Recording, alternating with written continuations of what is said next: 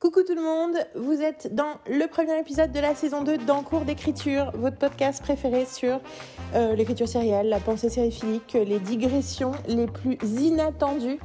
Euh, aujourd'hui, Dominique Montet et moi-même, Yael Simgovic, pour ouvrir cette saison 2, on parle de la question de la maturité, on parle de la question de l'évolution, ou la dévolution de certaines séries en long, en large et en travers, avec bien entendu plein d'autres thématiques euh, qui nous viennent au fil de notre conversation parce que c'est le but du jeu de ce podcast, c'est de vous livrer une conversation brute qui du coup va dans plein de directions et notamment, euh, bien sûr je parle de Taylor Swift à un moment, sinon ce serait pas drôle, euh, et je vous raconte euh, mes expériences en Russie quand j'étais adolescente parce que ça aussi, je suis pas sûre que vous le sachiez et ça peut être intéressant. Et on commence notamment par une grosse conversation sur l'Australie. Donc voilà, j'espère que toutes ces digressions qui sont en réalité bien plus que des digressions vont vous passionner. N'hésitez pas à utiliser le chapitrage quand vous avez envie euh, d'un guide pour naviguer le podcast. Voilà, en cours d'écriture, saison 2, c'est parti, à vous les micros.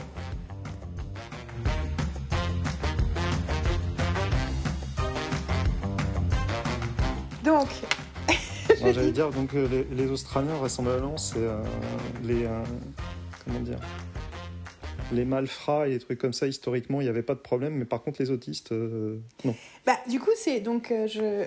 pour contextualiser pour nos chers auditeurs, parce que ça y est, nous sommes. Euh, non, non, bienvenue, dans, en, cours, bienvenue en cours d'écriture, épisode 13, parce que, parce que c'est, ça y est, ça fait un an qu'on fait ça.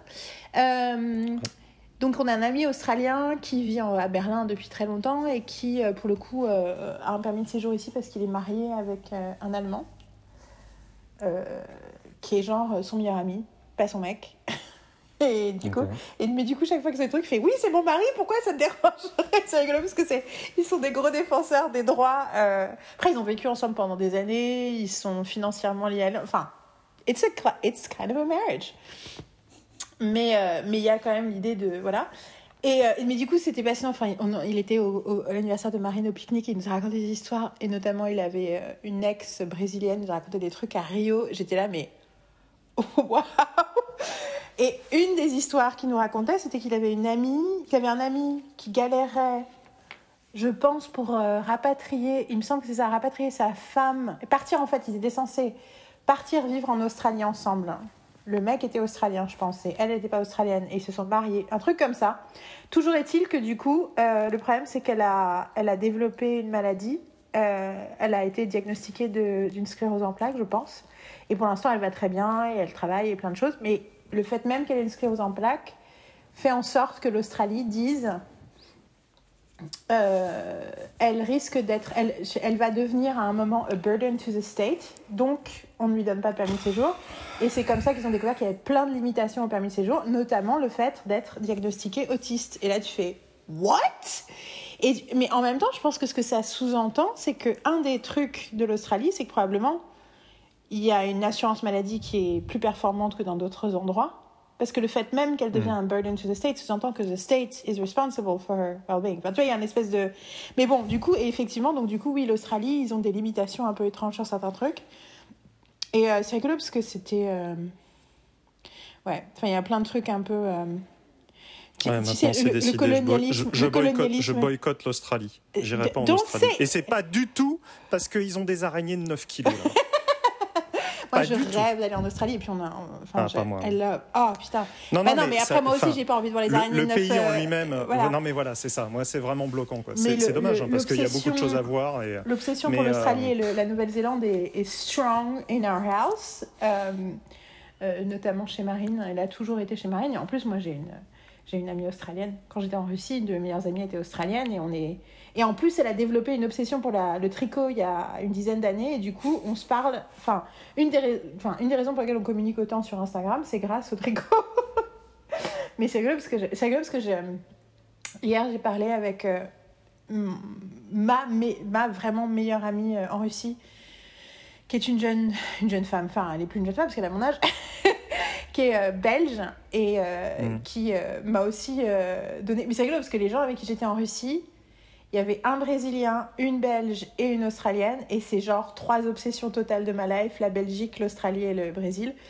Euh, et euh, du coup, c'est entièrement à cause parce que j'ai passé un an là-bas. Alors après, il y avait une Vénézuélienne et deux Thaïlandais. Et euh, pour le coup, je m'intéresse un peu à la Thaïlande, mais pas autant que ces autres pays-là. après, c'était un peu mes trois, mes trois, les trois personnes dont j'étais le plus proche. moi, plus la Thaïlande, mais je sais que si je vais là-bas, je deviens obèse. Et moi, j'avais, deux amis thaïlandais. Et en plus, ce qui est génial, c'est que des, des, ils venaient pas du tout du même endroit de la Thaïlande. Et je sais pas jusqu'à quel point ils se voyaient après, quand ils sont rentrés, parce que moi, je voyais beaucoup Sophie, vu qu'elle était en Belgique. On a, tu vois, donc j'étais en Russie de 97 à 98. Bienvenue dans la digression du jour. Et, et, et, du coup, euh, je voyais beaucoup Sophie très rapidement le premier été où on est rentré, on est, je suis allée venue à Paris, je suis allée à, côté, enfin chez elle à côté de Charleroi. Euh, j'ai continué à la voir pendant très longtemps. Euh, et là, on s'est pas vu depuis très longtemps, mais euh, mais je sais pas jusqu'à quel point Code et Covid se sont beaucoup vus. Par contre, ce qui est très drôle, c'est qu'elle a fini par épouser un mec qui était son coloc quand il avait 20 ans. Donc après qu'ils aient vécu en Russie ensemble, lui, il a vécu avec quelqu'un pendant ses études, un colocataire. Et à un moment, ce mec-là a épousé Code donc Code c'est la fille, et je, mm. I don't even know. If enfin, tu vois, je sais même pas jusqu'à quel point ils se connaissaient ou se suivaient à ce moment-là. Mais t'es juste là, genre, ok, donc euh, lié pour la vie. Non, parce qu'en plus, le truc, c'est quand on était en Russie, la plupart des autres, euh, on était une 60, il y avait 78, je crois, euh, étudiants qui étaient donc dans une, une année immersive sur la Russie. Mm. Et on était 10 dans notre ville à Nijni Novgorod. Et toutes les autres dans toutes les autres villes, en fait, les gens étaient beaucoup moins, euh, passaient beaucoup moins de temps ensemble, en fait. Nous, c'était en partie parce que la chef de chapitre, qui était tarée, une tarée totale que Sophie euh, surnommait Staline, euh, ce, qui est en 1998 en Russie était de très mauvais goût, je tiens à le dire. Et, et qu'elle était, euh, elle nous utilisait un peu pour faire de la promotion pour son truc. Euh, on imagine pour, enfin techniquement c'est des, des, postes de bénévoles, mais bon. Et elle faisait de la, de la, promotion pour son truc et donc du coup toutes les semaines c'était ah on va aller dans une école, vous allez euh, parler de votre expérience et à chaque fois moi je devais chanter une chanson parce que a cappella et je chantais toujours la même chanson et les autres ils en avaient la casquette. Je chantais ma fille de Claude Nougaro. et du coup ils la connaissaient tous par cœur sans parler français. Mais c'est juste, nous avons une étudiante française qui chante. Et c'était, euh, enfin bon voilà. Et donc c'était à la fois pour créer, euh, je sais pas si, sais pas si elle essayait de lever des fonds, si elle faisait que les gens s'inscrivaient au, au, programme, j'en sais rien. Mais en tout cas, du coup, on passait beaucoup de temps ensemble et du coup, on était très très proches. Et quand on est arrivé à l'aéroport le jour du départ, moi et Sophie, on prenait l'avion le lendemain. On a quand même suivi le reste du groupe qui rentrait dans leur pays, donc euh, l'Australie, le Venezuela, le Brésil et tout. Et on, est, et on a passé la journée avec eux dans l'aéroport. Et en fait, tous les groupes étaient par pays. Tu vois, ils se sont tous rejoints entre eux. Il y avait notamment, il y avait trois autres Français. Et c'était tous mhm. par pays, sauf nous. on était la ville de Nijni Novgorod. Puis en plus, t'imagines, donc on était, à l'époque, on était, au début, on était 10, puis il y avait trois Américaines qui sont parties en cours de route, parce qu'elles avaient des programmes courts. Mais du coup, on était, donc il y avait un garçon, une fille de Thaïlande, une fille de Venezuela, une fille d'Australie, une Belge, une Française, un Brésilien. Donc c'est quand même très euh, diversifié. Et on était juste, euh, on était genre euh, collés les uns aux autres pendant toute l'après-midi. Et, et je suis, on est presque tous sur, ouais, on est tous, on est tous sur, sur des groupes. On se parle rarement, mais on se parle de temps en temps au moment de, des problèmes politiques en Thaïlande. Code avait posté pas mal de choses et on avait un peu discuté avec elle de ce qu'il serait. Ouais, euh, bah Sean, on s'écrit de temps en temps. Willy, le Brésilien aussi, on s'écrit régulièrement. Il est venu deux fois à Paris, je l'ai vu les deux fois. Alors que la première fois, c'était 15 ans après que je l'ai pas vu. Et donc Sophie, je ne pas parlé depuis longtemps, j'ai passé une, une, heure au téléphone hier avec elle. Et euh, oh, c'est fou comment c'est fou d'avoir des amitiés comme ça qui sont tellement profondes. Euh, et c'est rigolo parce que un des trucs qui est le plus fou avec Sophie, c'est qu'on disait souvent euh, moi, je me souviens très bien de la Russie, mais elle, avait oublié plein de trucs. Elle a oublié plein de trucs. Elle était passée autre chose. En plus, elle a passé plein de temps à retourner dans des pays euh, d'Europe de l'Est, donc elle a plein d'autres expériences euh, slaves. Et elle a notamment mmh. fait l'étude, l'école des. Oh, je sais plus comment ça s'appelle. C'est un truc de pour futurs diplomates à Varsovie. Elle a fait du droit et des trucs, des hautes études de machin, bidule chouette, je sais pas quoi. Et pendant que moi, je n'allais pas à l'université. Et, mais du coup, elle disait, moi je me souviens, elle enfin, enfin, notre amitié n'était pas du tout basée sur le passé en fait. Tu vois ce que je veux dire? Ouais. Et pareil avec Sean, c'est Sean pendant des l'australienne pendant des années, elle a vécu en, à Londres, donc je l'ai vue un peu plus souvent jusqu'en 2006. Je l'ai pas vue depuis 2006. Et quand on s'est parlé récemment, euh, tu vois, on s'est parlé deux trois fois récemment euh, sur Skype, on s'envoie des textos. C'est fou à quel point on est on est enfin tu vois on est on, enfin tu vois il y a une connexion hyper forte qui est absolument pas liée à notre histoire quoi. Enfin c'est comme si je les avais trouvés par I don't know it's really weird. Mais du coup ça après c'est c'est un privilège monumental parce que d'avoir des relations aussi proches avec des gens qui sont à l'autre bout de la planète qui ont grandi très différemment de toi si jeunes enfin je veux dire clairement mm. c'est c'est un élément fondamental de mon approche du monde quoi. C'est sûr que c'est y compris d'ailleurs mm. créer une amitié très profonde avec une Belge et d'avoir tout le délire de euh, c'est quoi la Belgique et c'est quoi l'histoire belge. Et en plus, vu qu'elle faisait des études de droit et que j'allais la voir, je suis allée la voir deux, trois fois à l'université. Euh, je suis allée dans ses cours de droit parce que je fais rien. Moi, t'imagines bien, tu me retrouves une semaine en vacances aux universités. Qu'est-ce que fait Yael? Tu crois qu'elle va aller faire du shopping? Non, elle va squatter les cours de droit parce que c'est beaucoup plus fun. Et du coup, d'avoir, enfin, d'avoir un pays si proche, si différent, si politiquement, enfin voilà. Donc tout ça pour mm. dire que euh, c'était ma façon de dire nous sommes obsédés par l'Australie, un jour on ira. Et, euh, et puis surtout, euh, je regardais un Hallmark l'autre jour avec un acteur que j'adore, mais que j'ai pas reconnu. Marine m'avait dit qu'il y avait un acteur que j'adorais dans celui-là, mais pas je l'ai pas reconnu. Je me dis, ah, elle a dû se tromper. Et j'ai mis la moitié du film à comprendre que c'était lui parce que pour la première fois, il avait son véritable accent australien. Et que je l'avais toujours vu. Euh, il s'appelle Luke Mitchell. Il jouait dans l'horrible série Tomorrow People. Mais il a joué aussi dans Agents of Shield, une saison d'Agents of Shield. He's just, he's just hot. anyway. okay. He's just so hot. Mais hot dans le sens où super compelling. Genre Tomorrow People, c'était nul, mais dès qu'il disait un truc, j'étais là, oh, ce mec est passionnant. Et en fait, dans Hallmark, une fois de plus, Hallmark, c'est les meilleurs, ils lui permettent d'être vraiment qui il est, donc d'avoir son accent australien et d'avoir sa vraie personnalité. Et littéralement, un des plot points du film, c'est que la nana a essayé qui se ils bossent ensemble depuis des années et au début elle a essayé de l'embrasser parce qu'elle a dit ben tu flirtais avec moi. Donc j'ai cru que tu étais intéressé et il lui dit I'm Australian. That's how we talk et je tiens à dire que c'est entièrement vrai que c'est très difficile de parler avec un homme australien sans avoir l'impression qu'il est en train de te draguer. Et du coup puisque généralement beau et grand il y a peu de choses aussi agréables que de croiser des Australiens en plus, du coup, il n'y a aucun, aucun, aucun danger parce qu'en fait, ils sont jamais vraiment en train de te draguer. C'est juste how they talk. Et du coup, tu as tout le, tu vois, toute la, le côté fun et cool de l'expérience sans savoir aucun des problématiques. Euh, tu vois, qui puissent, euh, qui puissent en sortir. Donc, tout ça pour dire que euh, Australia, Australia is the way to go. Mm. anyway, et sinon, ça va comment toi, Adam? Euh, bah, J'irai pas en Australie. Euh, pas parce que le pays m'intéresse pas, surtout que c'est très rigolo parce que euh, c'était quand? Avant-hier, j'ai regardé un film d'horreur australien qui s'appelle Talk to Me. Ah, c'est le euh, fameux. Ah, mais Matt, il nous a dit de le regarder. Et que même si t'aimes pas les films d'horreur, même si t'aimes pas les films d'horreur, il m'a dit You don't have to like horror movies to like this movie. Et du coup, il a dit Moi, j'aime pas les films d'horreur d'habitude et celui-là m'a plu. Me, me spoil pas. Hein, J'ai des... Non, non, mais j'aurais des milliards de choses à dire sur ce, sur ce statement. Ok. Euh, non, mais euh, ce qui, veut dire, c'est pas que ça plaît pas aux gens qui aiment les films d'horreur, hein, mais c'est que si toi, tu as, l'impression généralement de pas aimer les films d'horreur, ça veut pas dire que celui-là, tu vas pas l'aimer. Tu vois, c'est ça qui veut dire. Ouais. Généralement, quand quelqu'un me dit ça, je lui demande cite-moi 20 films d'horreur que tu as aimé ou pas aimé. Et dis-moi pourquoi tu as aimé t'as pas aimé. et ça me permet mais là, c'est juste toi qui fais le puriste défendeur de ta chapelle. Complètement. Parce que la réalité, c'est que quand quelqu'un dit ça, c'est qu'il dit j'ai été exposé à des mauvais films d'horreur et je sais que ça me plaît pas et du coup j'ai peur mmh. du genre parce que ça veut pas dire qu'il y en a aucun qui peut me plaire mais je sais que si le film est médiocre ça... enfin tu vois ce que je veux dire? C'est toujours plus ce truc là c'est comme toi une fois de plus c'est comme toi les comédies musicales. L'idée c'est pas que tu dises que toutes les comédies musicales c'est pourri. C'est juste que si le film est pas génial ça risque d'être difficile pour toi de supporter la comédie musicale.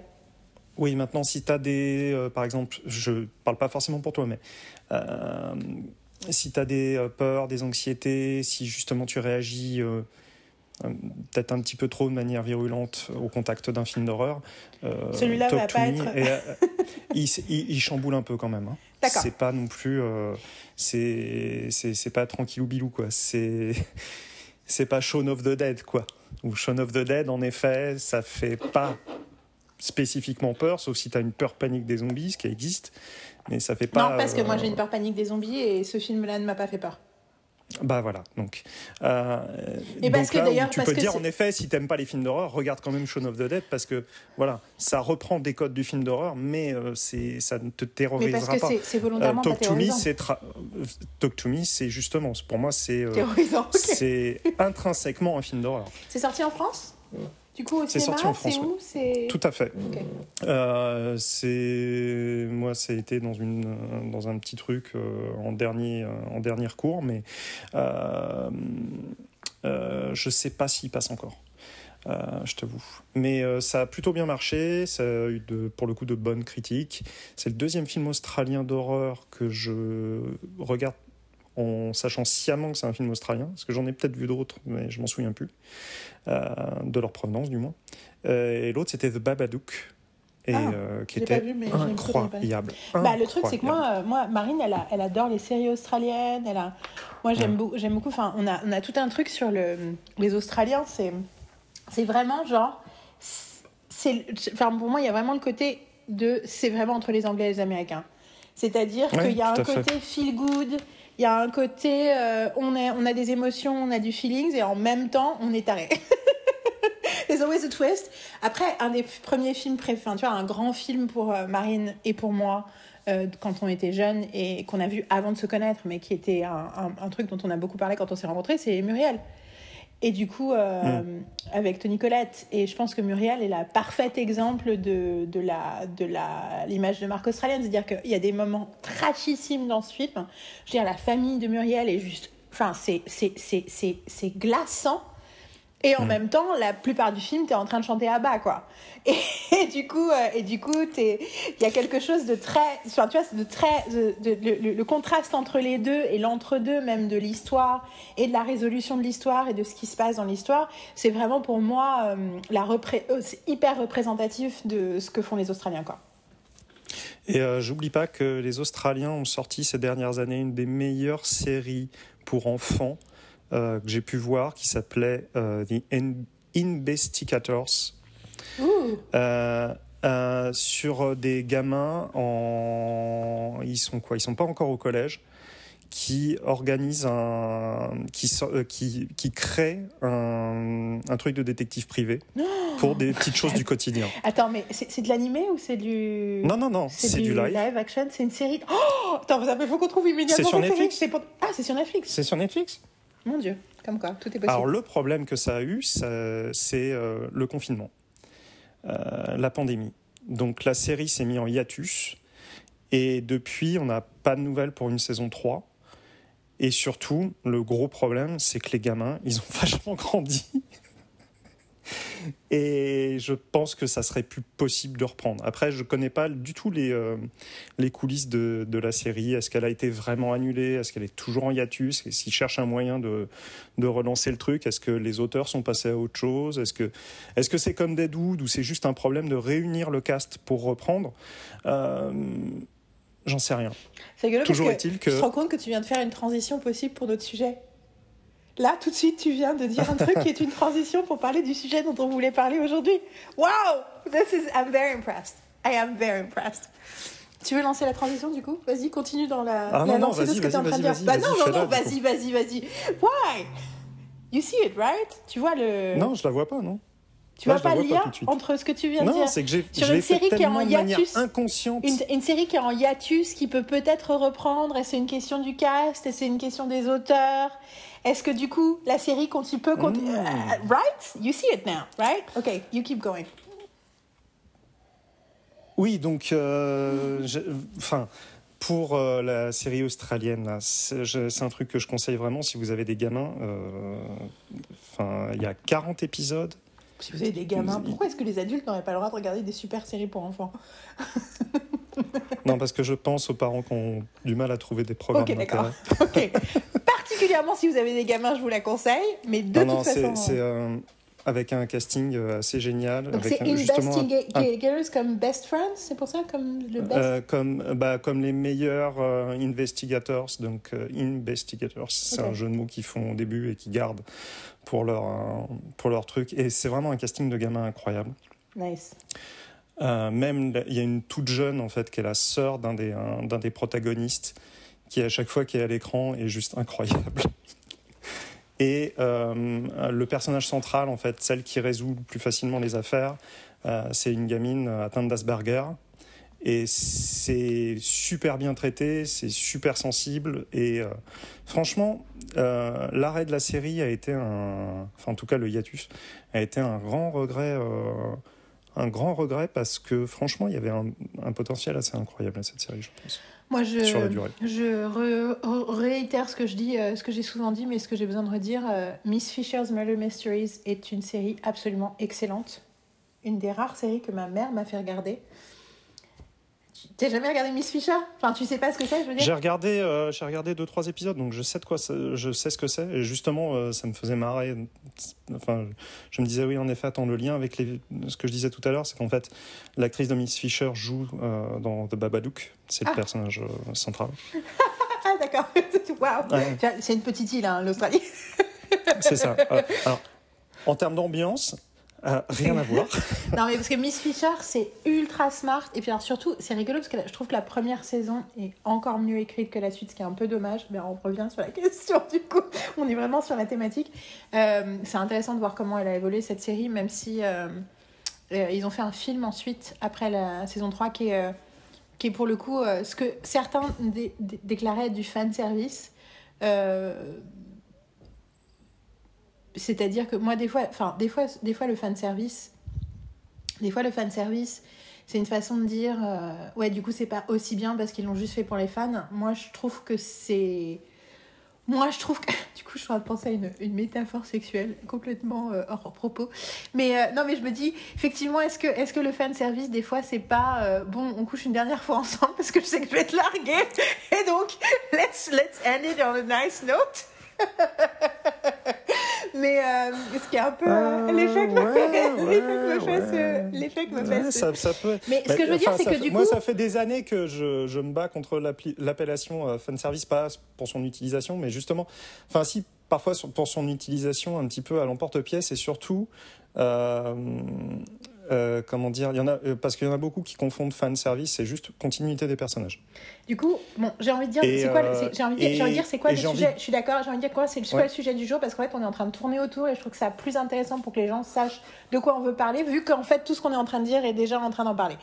Donc, l'idée du jour, c'est de parler de la, genre, moi, j'ai envie de dire de la hum, longévité des séries, dans le sens où on a beaucoup parlé de création, on a beaucoup parlé d'inspiration, on a beaucoup parlé de plein de choses.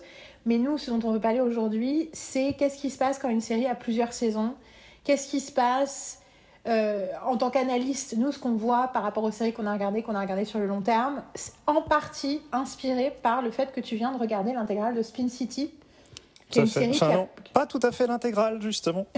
qui, est, voilà, euh, qui, qui est une série qui a plusieurs phases de vie dont on va parler, tu vas parler plus précisément, mais que du coup, ça ouvre la question de euh, les questions que tu que avais mentionnées au début dans le, dans le mail que qu'on s'est envoyé récemment, c'était que tu me disais euh, la, la, question de la, la, la, la, place de la voix de l'auteur, voire du créateur surtout, et la, partie, la, place du concept, euh, la place de. Moi, en plus, quand tu as dit concept, j'ai dit Ah, attends, est-ce qu'on parle du concept profond ou est-ce qu'on parle du pitch et de l'idée euh, basique qu'on peut avoir de la série qui est peut-être justement passer à côté du vrai concept Enfin, voilà. Donc, c'est la conversation qu'on va avoir. Et du coup, l'idée, c'est de parler à la fois de ceux qui ont réussi, ceux qui sont restés à la tête de leur série et qui ont réussi à maintenir quelque chose, ceux qui sont partis mais la série a survécu, ceux qui sont partis, la série n'a pas survécu, ceux qui sont restés et qui ont foutu en l'air leur propre série. Voilà, l'idée c'est d'avoir une conversation en tout cas générale et autant avec de parler de certains exemples, mais du coup j'ai l'impression d'essayer d'avoir une réflexion nous sur du coup qu'est-ce que ça nous apprend, qu'est-ce que ça donne comme leçon euh, sur, euh, tout à fait. ces choses-là. Et du coup, le fait que tu parles d'une série de hiatu- en hiatus, que tu parles de l'exemple de Deadwood, que tu Oui, parles oui. de l'essence de la... re- euh, voilà, et c'est là que je te dis que j'ai vu passer une news que je n'ai pas lu en entier pour l'instant, parce que j'avais envie de la lire avec quelqu'un qui me tenait la main, même de façon virtuelle comme toi. Mais en gros, ils viennent d'annoncer qu'il y avait un audiobook, qui allait, enfin un Audible original qui allait sortir, qui était dans l'univers de Buffy, avec plusieurs membres du Oh. cast.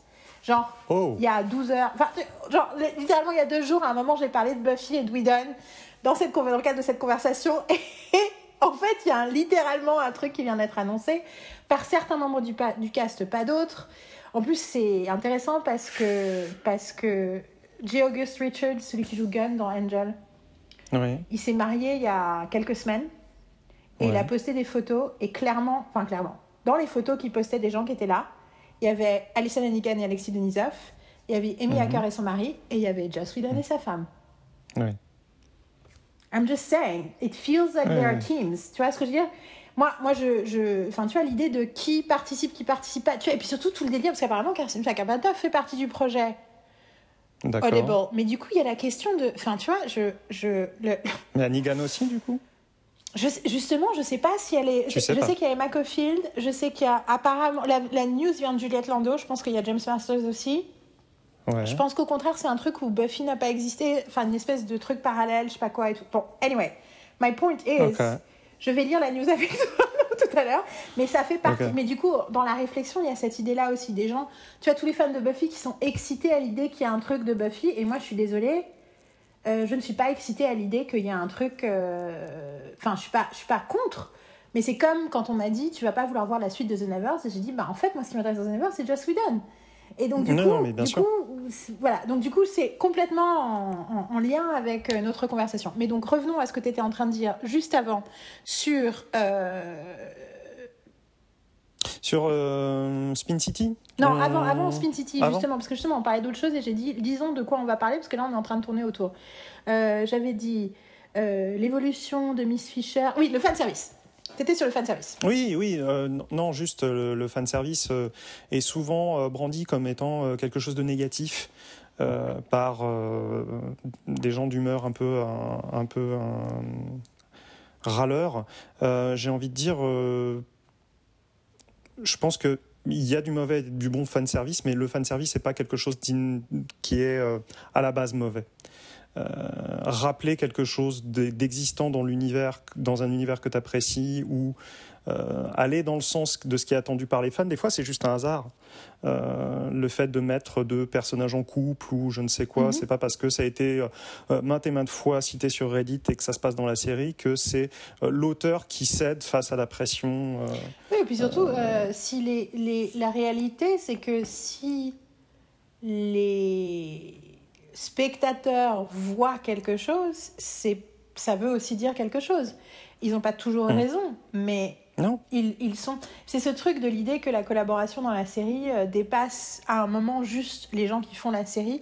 Et dans le cadre d'une série qui dure longtemps, enfin qui, qui est sur du long terme et qui s'écrit au fur et à mesure et qui, est, voilà, qui a plusieurs saisons, euh, la réception devient, euh, devient facteur de collaboration.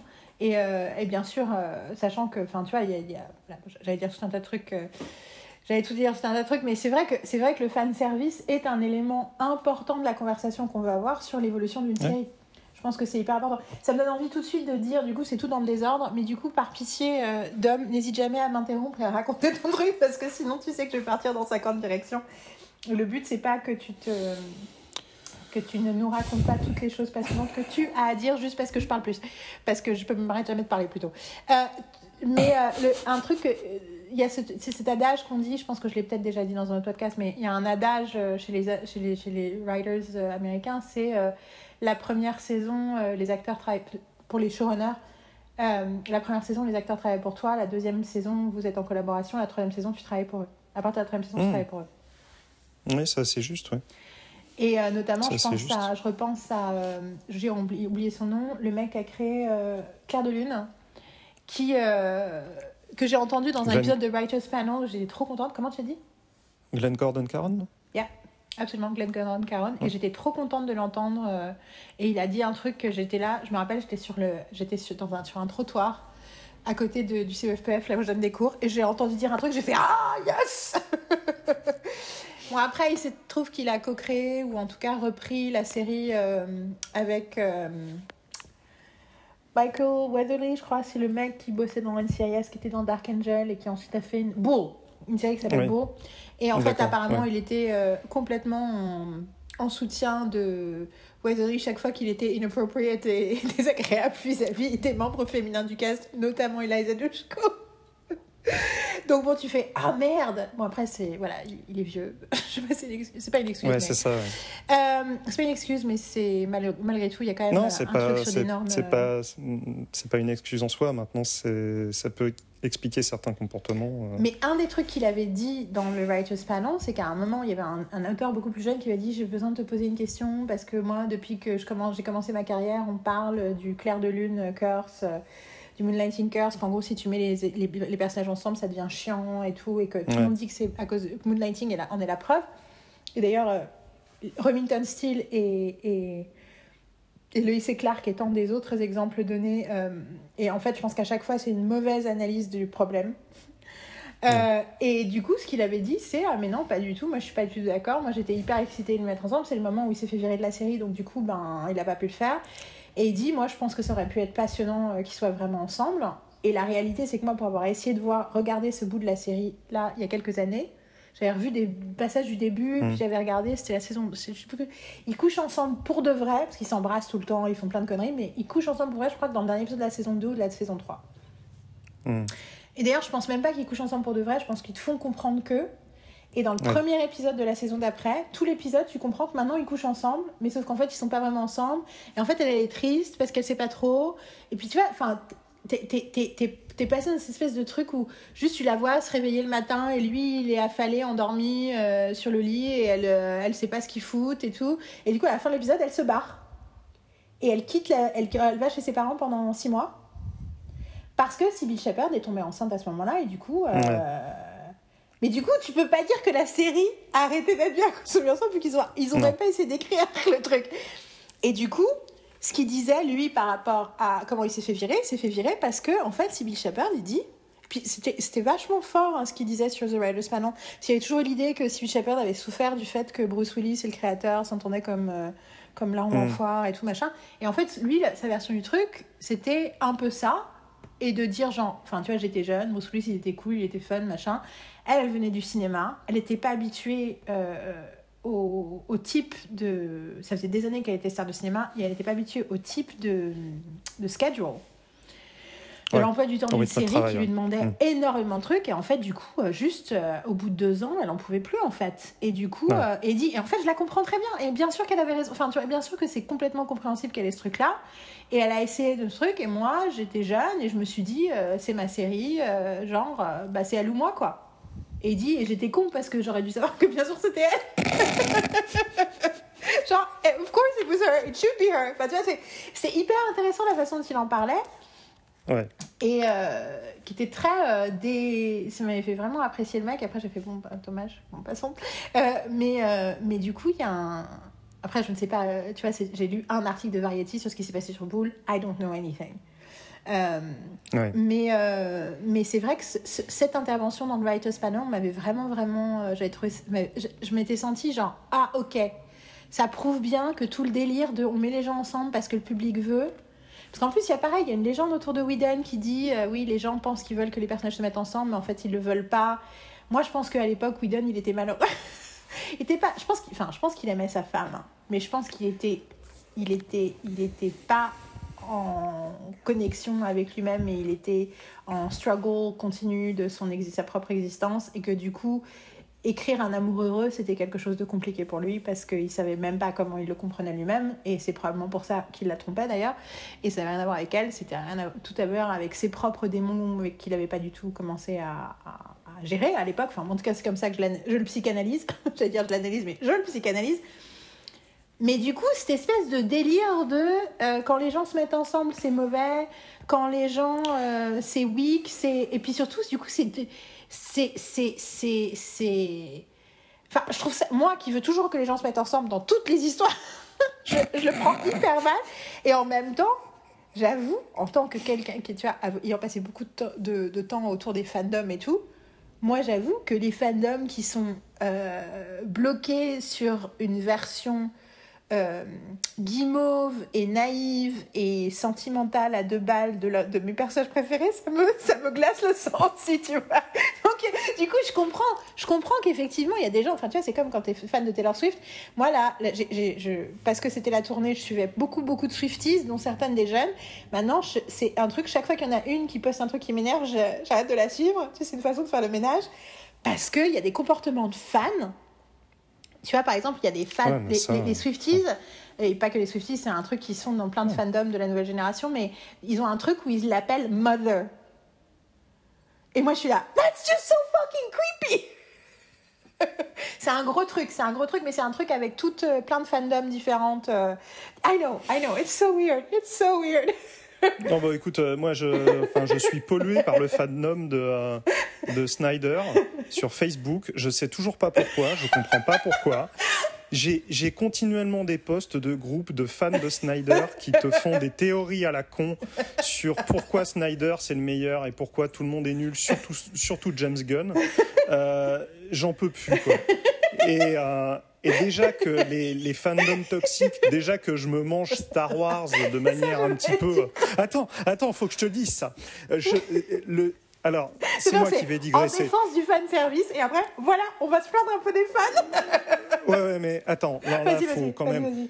Euh, là, Snyder sort un film. Euh, qui à la base euh, était un truc qu'ils avaient pitché euh, pour D'ailleurs, non. Tu sais quoi? Je vais le finir par ça. Donc, il sort un film de science-fiction. Euh, fantasy, science-fiction. Ça me dit vaguement quelque chose. Vas-y, continue, mais ça me dit euh, vaguement quelque chose. Avec Sofia Boutella.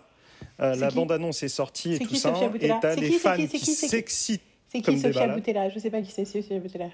Une actrice franco-algérienne euh, qui a joué entre autres euh, dans euh, le troisième Star Trek, dans Kingsman mhm. aussi.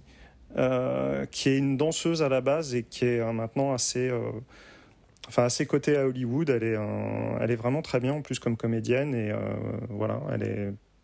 Elle a joué aussi dans le tristement célèbre La Momie avec avec Tom Cruise, mais bon, ça voilà, elle jouait La Momie. avec Tom Cruise? What? Ouais, La Momie, ouais sais, le truc Dark Universe qu'ils ont voulu lancer, Universal, qui s'est ratatiné la gueule. what that is. Pour moi, ah, mais c'est fascinant, ça aussi. Ils ont fait une photo. Ils ont fait une photo promo avec Tom Cruise. Il y avait euh, enfin, il y avait, il y avait plein d'acteurs de, il y avait euh, Russell Crowe et tout ça. Vous entendez hein, les, les auditeurs que ça fait deux mois qu'on s'est pas parlé avec Dom. ils ont, ils ont fait une photo promo à la con. Ils les ont tous pris individuellement. Ils les ont tous remis sur la même genre. Ils sont, ils ont pris la photo en même temps. Euh, ils ont balancé ça. Sauf que il y a qu'un film qui a été fait dans tout le lot, et c'est La Momie avec Tom Cruise qui s'est banané complètement au, au box office. Alors je sais pas si le film est vraiment nullissime ou si c'est juste parce que les gens n'avaient rien à foutre des monstres de la Universal. Mais quoi qu'il arrive, le, projet Dark Universe est mort-né. Et euh, il reste cette photo promo euh, qu'annonçait euh, plusieurs films dans, un univers commun partagé. Bref, elle jouait dedans. Et donc, euh, tout ça pour dire. Euh, tout ça pour dire que Snyder sort un film de science-fiction, donc avec Sofia Boutella et, euh, et plein d'effets spéciaux, et c'est en deux parties. Et le, le, trailer sort, et t'as des fans qui s'extasient en disant enfin un film de science-fiction qui, est, qui, est, qui est déconnecté des comment dire des trucs préexistants c'est pas une un énième Marvel c'est pas un énième machin Ouais, ok, sauf les gars que, en fait, ce projet-là, il l'avait proposé à Lucasfilm en tant que, en tant que film Star Wars. et que Lucas, il voulait faire un, un film euh, Air Star Wars. Et euh, Lucasfilm au début a dit ok, ils ont développé le truc. Et puis au final, Lucasfilm a dit non, mais en fait, on va pas le faire. Et il l'a fait lui de son côté chez Netflix. Donc en fait, c'est pas du tout un film déconnecté qui sort de nulle part, déconnecté. Mais les fans de Snyder, c'est juste incroyable comment ils réimaginent l'univers autour de leur mec. Et.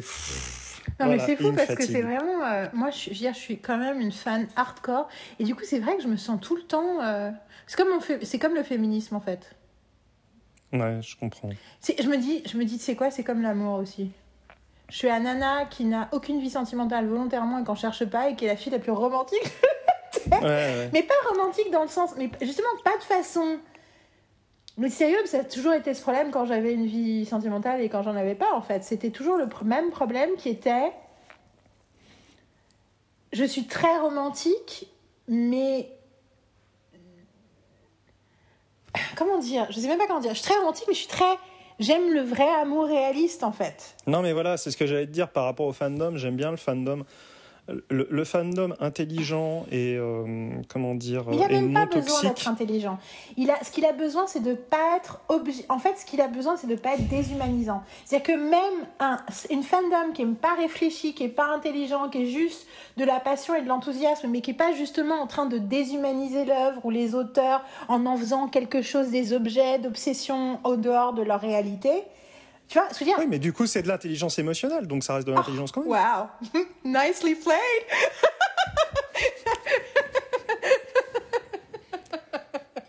c'est quoi qu'on dit échec et maths C'est ça le terme Wow, ok, I just got that back in my face. Hello, on était sur l'Australie, le boomerang, c'est une bonne guerre. non, mais tu as entièrement raison. Tu as entièrement raison. Et du coup, moi, ça m'intéresse, ça, parce que c'est, euh, comment dire, le, le fandom, c'est, pour moi, l'essence même, c'est bah, chercher le détail, chercher le, euh, le truc le plus nerdy possible, euh, le truc où quand tu vas regarder le, film en compagnie de cette personne-là ou en compagnie de ses commentaires, tu vas apprendre des trucs. Mm-hmm. Ça, c'est hyper intéressant, parce que c'est des c'est l'envie de creuser, c'est l'envie d'aller plus loin. Je penser, c'est les mêmes règles de l'amour en fait, aussi. Juste, c'est que d'aimer une œuvre comme aimer une personne ou d'aimer un body of work, c'est vraiment, c'est est-ce que tu l'aimes pour ce qu'il est? Est-ce que tu t'intéresses à qui il est? Est-ce que tu, tu, tu, tu, as le respect en fait de son entité et de son identité? Oui, tout à fait. Ce qui ne veut pas dire que tu es d'accord avec toutes les opinions qu'on a sur lui ou tu vois ce que je veux dire? Mais par rapport au fait à, tu en fais un jouet pour toi et tu, te, tu, tu, tu ignores une partie de son être juste pour le bénéfice de ton propre truc. Et on L'histoire de la possession dans, la, dans, la, dans, la, dans le fandom, c'est euh, Et je pense que c'est littéralement la même chose. Toxique pour un auteur de série, je vais refaire la, le, lien avec notre, thématique, c'est que le créateur d'une série, ou la personne qui reprend la série, la showrunneuse qui reprend la série, la personne qui va ressortir une œuvre de, des limbes, parce que quelque part Star Wars c'est pareil, tu vois, l'idée de mm. comment je garde l'esprit de Star Wars, c'est rigolo parce que moi, toi et moi, on trouve que J.J. Abrams, il a redonné vie à Star Wars, et il y a plein de gens qui sont là, il l'a tué. et Ryan Johnson a, donné, a mis un dernier coup de pelle, tu vois, alors que nous on est, là, non Attendez, il bouge encore.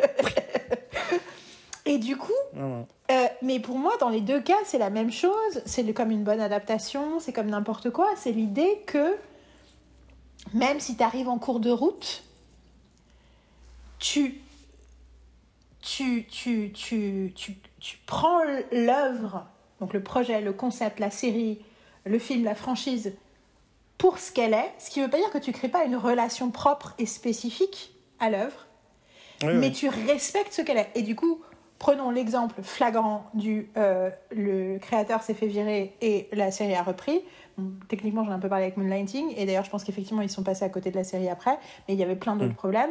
Euh, le truc, c'est que, pour moi, The West Wing, c'est un exemple que tu as donné. On en avait déjà, on a déjà longuement parlé de The West Wing. Si vous n'avez pas entendu dans l'année dernière, dans les premiers épisodes, euh, dans cours d'écriture, on a passé cinq épisodes à parler de toutes nos séries préférées.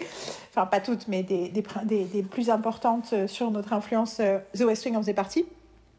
Et du coup, moi, je moi, j'adore les dernières saisons de The West Wing. Pas du tout de la même façon que les premières saisons. Il n'y a pas mhm. la même virtuosité. C'est pas, on n'est pas sur les mêmes choses. Mais il y a des thématiques et des événements. Est-ce que je peux te spoiler sur la suite de The West Wing? Non, I don't have to. I don't have to. Ok, bah alors, je préfère pas. Bah, je vais te dire juste un truc qui n'est pas un gros spoiler, juste un truc à la fin de la saison 5. À la fin de la saison 5, euh, Donna, qu'on a. qui est restless en fait, parce que ben, elle est tellement plus brillante que juste une assistante, et que même si elle fait mm. bien plus que d'être juste une assistante, elle a envie de, tu vois, de, de, mm. développer son truc et tout. Et du coup, euh, Josh la met dans un voyage la met sur un voyage de, en Israël où ils vont mhm. visiter Gaza et compagnie avec tout un tas de gens, des, tu vois, et en gros, ils l'envoient comme, comme, enfin, comme, comme, comme représentante de la Maison Blanche pour collecter des témoignages, des informations, pour faire partie de cette espèce de, de, de voyage d'études où il y a euh, des militaires, des, des, politiciens, des machins et tout. Et donc elle envoie, et il y a un épisode entier là-dessus, entièrement sur son expérience de Gaza et les conversations qu'elle a avec des, des, des, des, Palestiniens, des non-Palestiniens. Enfin, tout un... Je veux hmm. dire, c'est un des trucs auxquels je pense le plus quand je pense à Gaza. Ouais. C'est un épisode qui n'aurait jamais eu sa place dans l'ère Sorkin. D'accord c'est parce que tout, tout sa nature. Mais du coup, justement, effectivement, une, un des problèmes de la saison 5, c'est qu'ils essaient de découvrir qui ils sont maintenant. Mais ce qu'ils n'ont jamais oublié, c'était l'intention profonde de cette série, qui était de parler de gens qui essayent de faire le bien à travers la politique, de parler de gens qui essayent de, de struggle with the complexity of politics, et à quel point justement la politique t'empêche de faire le truc que tu essaies de faire la, qui est la raison pour laquelle tu fais de la politique. Enfin, tu vois Et l'autre truc, c'est qu'à partir du milieu, premier tiers de la saison 6, tu rentres dans la campagne électorale des prochains. Et, que, et du coup, dans les dernières saisons, c'est un épisode sur deux, ou c'est un épisode sur deux la campagne, un épisode sur deux la Maison Blanche. Et donc, bien sûr, tu as des, certains de tes personnages préférés qui sont sur la campagne des suivants. autres Mais tu suis les deux campagnes, c'est-à-dire que tu suis le personnage, le représentant euh, républicain qui se présente mm. euh, pour arriver après Bartlett, parce que bien sûr, Bartlett, c'est la fin de son deuxième terme, donc il ne va pas revenir, donc c'est quelqu'un d'autre du côté. Donc il y a le côté démocrate, qui est inspiré par un speech que Obama a donné en 2004. On disait Ah, le mec, il est cool, je vais m'inspirer de lui pour créer un personnage. Sauf qu'il ne pouvait pas imaginer ce qui allait se passer avec Obama quelques années plus tard. ça, c'est totalement délirant. le truc que tu fais. Qui est joué par Jimmy Smith. En plus, ça va, c'est pas n'importe mm. quel casting. Et c'est Terry Polo qui joue sa femme et elle est excellente. Et en, en parallèle, tu as Alan Alda t'as Alan Alda qui fait le républicain. et, et, un républicain incredibly likable. Ouais. He's not a jackass, he's not an asshole, he's not a. Et du coup, mais ça, cette espèce de liberté avec la forme de s'autoriser à du coup ben, voyager à travers les États-Unis un épisode sur deux, parce que la campagne, c'est pas à Washington, tu vois. Ça, c'est un truc qui n'aurait pas pu exister sous Sorkin cette hmm. histoire qu'il raconte. Et en même temps, tu ressens quand même plein de choses qui sont là de Sorkin. Euh, plein de. Moi, il y a, des, y a, des, y a des, big, des bold moves par rapport aux personnages qui sont faits. Il y en a un en particulier qui reste en travers de la gorge de tous les fans. Et un peu de la mienne aussi. Et en même temps, plus avec le temps, je me suis habituée, même si l'acteur lui-même n'était pas d'accord avec cette décision. Et donc, du coup, c'était un peu une connerie de le faire. Mais je trouve que, pour le coup, c'est un truc au début de la saison 7. Et je trouve que, pour le coup, dans, au cours de la saison 7, moi, moi ils m'ont réconcilié avec cette storyline. Il y a énormément de storylines de la saison 6 et saison 7 qui, pour les gens, sont là, oh, c'est n'importe quoi, ils font ça. Sauf que moi, en fait, je suis là, putain, pour avoir revu les premières saisons un milliard de fois. Et récemment, voir les deux premières saisons avec Carole. Et donc, regarder avec ses yeux qui découvrent des histoires en ayant moi dans ma tête le parcours, l'arc du personnage jusqu'à la saison 7. Justement, pas en pensant entre saison 3 et 5, mais en pensant saison 7. Où est-ce que ces personnages terminent? Il y a un, sentiment de satisfaction que je ressens vis-à-vis de, de l'arc de tous ces personnages. Ça ne peut venir que de l'amour profond non, mais c'est quoi C'est Wells qui a repris le. qui était C'est John Wells, ouais, c'est justement ce que j'allais dire, c'est John il Wells. était là depuis le début. Sauf que qui était là depuis le début, qui est un ancien d'urgence. Sauf que tous les scénarios de John Wells que j'ai vus qui n'étaient pas liés à ce projet-là, je ne peux pas les saquer. Osage County, machin et tout, pour moi, c'est justement, c'est de l'espèce de pornographie émotionnelle qui n'est. Tu vois, c'est exactement. Voilà. C'est à l'émotion ce que la pornographie est au sexe. Ok. C'est-à-dire que c'est pas excitant parce que c'est trop overt je dis pas que la pornographie n'est jamais excitante, mais bon, euh, disons que quand t'es pas, quand pas in the mood, tu vas t'imaginer, je fais, euh, why do I see this? J'ai un, un, site que j'utilise de téléchargement euh, pour, euh, pour prendre, c'est pas du téléchargement illégal, c'est pour sortir des fois, les, extraire les, les trucs de YouTube. Des fois, je sauvegarde des trucs parce que YouTube n'est pas éternel et que, tu vois, quand il y a un interview, mmh. un machin et tout, je, je, je, je crée mes archives et tout. Et le, le site que j'utilise, quand tu cliques sur le machin, ça te met une pub et c'est immédiatement une pub d'une nana qui est en train de tailler une pipe. Et à chaque fois, je fais Ah Et pourtant, je suis prévenue, hein, mais c'est au milieu de l'écran. Et puis tu vois, quand il est 9h30 du matin, it's like Ouais. too much. Il y a une question de contexte. Mais du, pardon.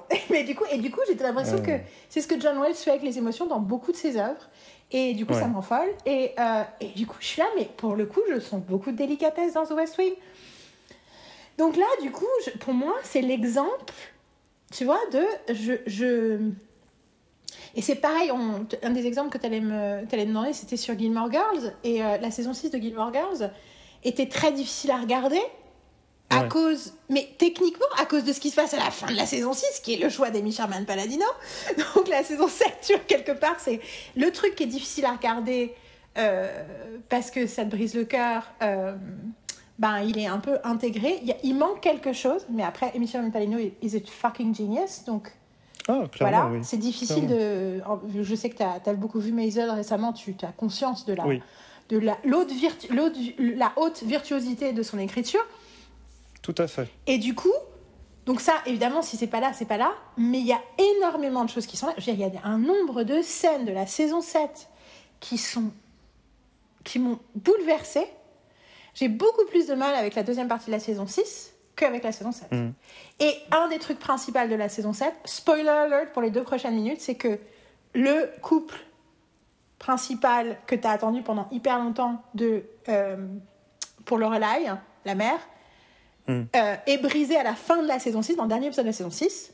Et du coup, ben, tu as les conséquences de ça, et notamment le fait que tu as le retour de quelqu'un, et tout le monde est là, non Ouais Et en fait, putain, mais je suis tellement contente que ça soit dans l'histoire, quoi. Parce que ce retour permet de complètement traiter un truc, le consommer, le digérer, and it makes sense. Et oui, bien sûr, à l'époque, on était terrifiés parce qu'on pensait que ça voulait dire qu'ils étaient en train d'effacer tout ce que nous, on avait. Ce qui est le cas dans certaines séries. Dans certaines séries, t'as l'impression qu'ils effacent la partie, Oui. ta partie préférée de l'histoire. Hashtag How I Met Your Mother. Euh, mais. euh, ah, mais tu vois, dans le genre, je me, je me tire le pied tout dans le pied tout seul. euh, putain, How I Met Your Mother. Enfin voilà. Dans le genre, je trahis moi-même mon, ma vision. Hashtag Rob Thomas.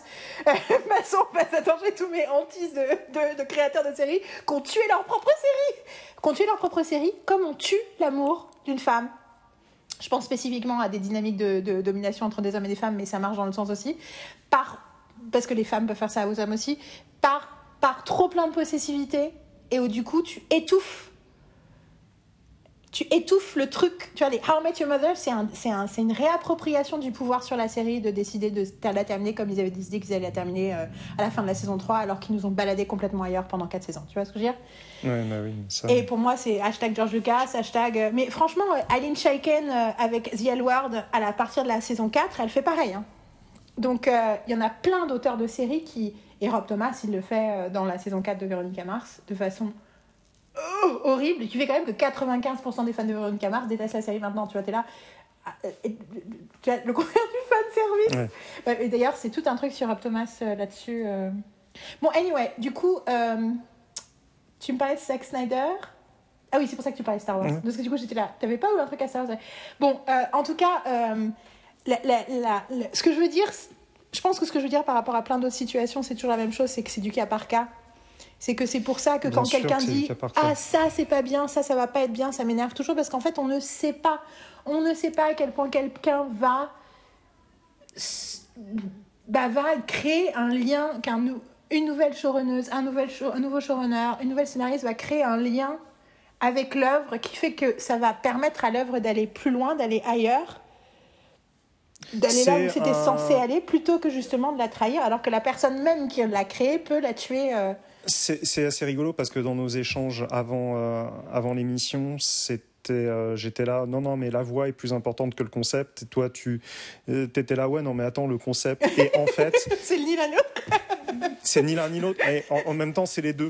Euh, C'est la relation en fait. C'est entre la relation entre la la relation voix entre le concept et la voix. C'est ça. Et, et, et moi, je restais un petit peu. Euh, tes, tes, tes contre-exemples sont, sont hy- hyper éclairants, en plus, surtout sur euh, The West Wing, que j'ai arrêté en début de saison 4 et que j'ai pas cherché à reprendre. Alors, mais un jour, je, un jour, je m'y replongerai.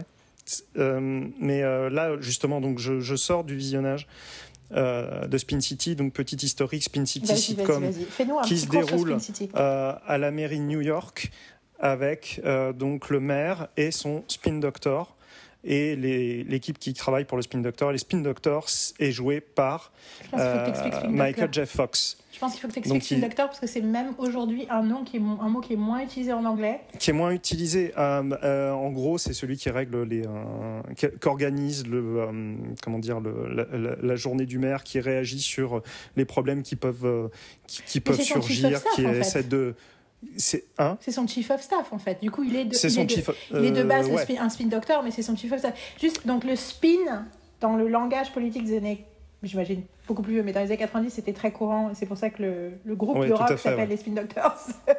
et d'ailleurs, il parle beaucoup de spin dans The West Wing. Donc, spin, ce qui mm. veut dire donc faire tourner, c'est une, ça, ça sous-entend changer la conversation, en fait.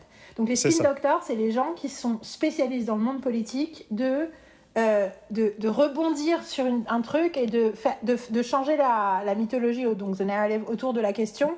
Et donc, euh, et c'est donc des, c'est donc spécialiste parce qu'ils sont en truc. Mais, mais du coup, euh, le président est donc complètement incompétent. Mais c'est pas du tout comme ça qu'il faut analyser la situation.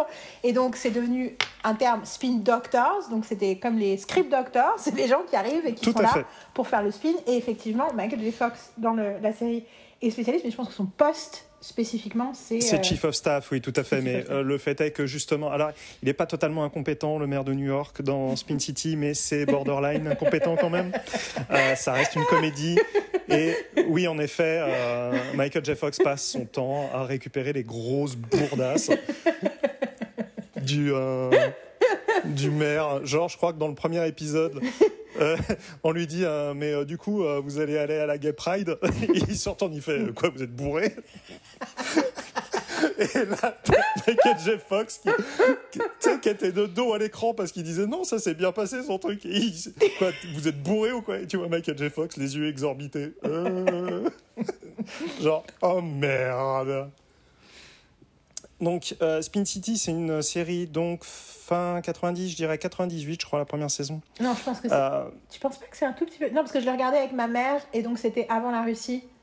Enfin, je crois. Euh, faut que je. Attends, faut que je fasse une pause.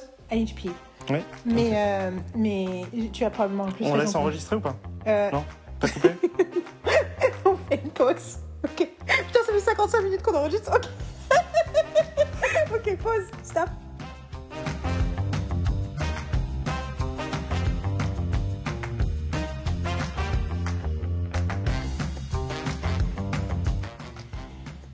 Donc après vérification, Spin City c'est 96 la première saison. Bon, je tiens à dire que j'avais dit tu as probablement raison parce que quand même je me suis dit probablement il vient de le revoir, toi tu l'as pas revu.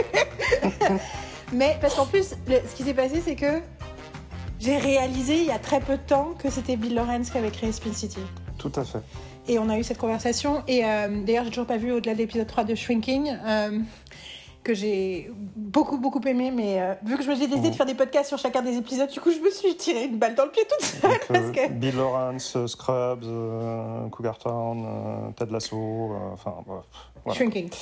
Et, et, du coup et du coup effectivement c'est et du coup tu m'as donné très envie pour le coup de revoir moi j'avais je me rappelle de regarder le premier épisode avec ma mère. Il me semble ça doit être sur Jimmy on, je sais qu'on l'a vu en anglais. Ouais Jimmy ouais, ouais c'était diffusé sur Jimmy et, et, donc c'est pour ça que je me souviens que c'était juste avant la Russie. Je suis partie en Russie en 97. C'est pour ça que je pense. Euh, mmh.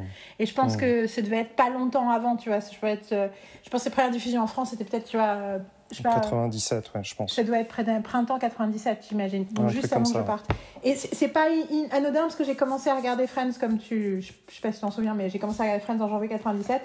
Et mon anglais a, a, a sauté d'un bond en termes de en termes, en l'espace de six mois, parce que quand je suis arrivée en Russie, je, je pouvais avoir des conversations en anglais, j'avais tous les idiomes américains. Euh, je disais like toutes les 5 secondes et tous les Américains étaient là. Comment tu parles comme ça? Je disais I watch Friends a lot. Euh, j'ai, enfin, I watch one season of Friends parce que c'était la seule que j'avais. Et du coup, je pense que Spin City est arrivé à un moment où j'avais commencé à, à déjà euh, vraiment, vraiment plus maîtriser la langue anglaise. C'était une période dorée sur Jimmy. Hein. T'avais Friends, t'avais Seinfeld, t'avais Spin City qui était diffusé en version originale. Enfin, c'était euh, c'était vraiment une période dorée de, de, fans de séries, euh, à la télé en tout cas.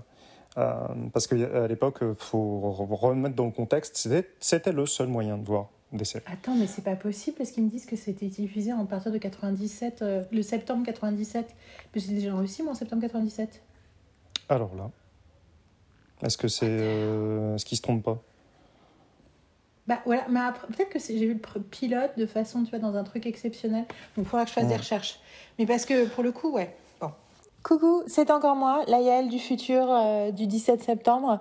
Donc j'ai effectivement vérifié. D'abord, j'ai demandé à Marine, qui ne se souvenait plus exactement, mais qui avait eu la même intuition que moi, qui était que. Euh, que Spin City avait peut-être. Jimmy avait peut-être montré le pilote dans une, euh, une soirée spéciale, euh, voilà. Et puis finalement, à force de chercher sur Google, je suis tombée sur un article de Libération qui datait de mai 1997 et qui parlait de la série comme étant diffusée depuis mars sur Canal Jimmy. Et j'ai donc eu euh, le plaisir de savoir que je m'étais bien souvenue de la période et en, en montant et en écoutant ce passage avec Carole, elle a dit euh, qu'elle appréciait que Dom ait plus confiance en ma mémoire que moi-même. que la première réaction d'Om, c'était peut-être qu'ils se sont trompés sur Wikipédia, qui est aussi, je pense, une façon de dire que des fois Wikipédia, euh, notamment Wikipédia français, ils disent des conneries, ce qui est vrai aussi. Mais c'est vrai que j'ai, elle, me fait remarquer à quel point euh, Euh, m'a fait confiance, avait l'air de me faire confiance sur ce coup-là. Et donc effectivement, euh, début de la diffusion de Spin City en France, mars 1997, à 22h50 selon, euh, selon Libération. donc c'est très rigolo de lire un petit article sur les séries qui datent de, si loin. Je mettrai le lien dans le post si vous voulez regarder. Voilà, je, je, on retourne dans le passé, on retourne à l'enregistrement qui était il y a pas si longtemps que ça, c'était il y a deux jours. Alors, Spin City, quand ça débarque, c'est une série qui surfe justement sur le côté euh, euh, en avance euh, sur son temps de Friends. de, et c'est la première série à mettre dans son casting principal le personnage d'un noir américain gay qui ne soit pas caricatural. Donc, ajouter à ça le, ajoute à ça fait, le fait que au casting, tu as quand même Richard Kind dedans.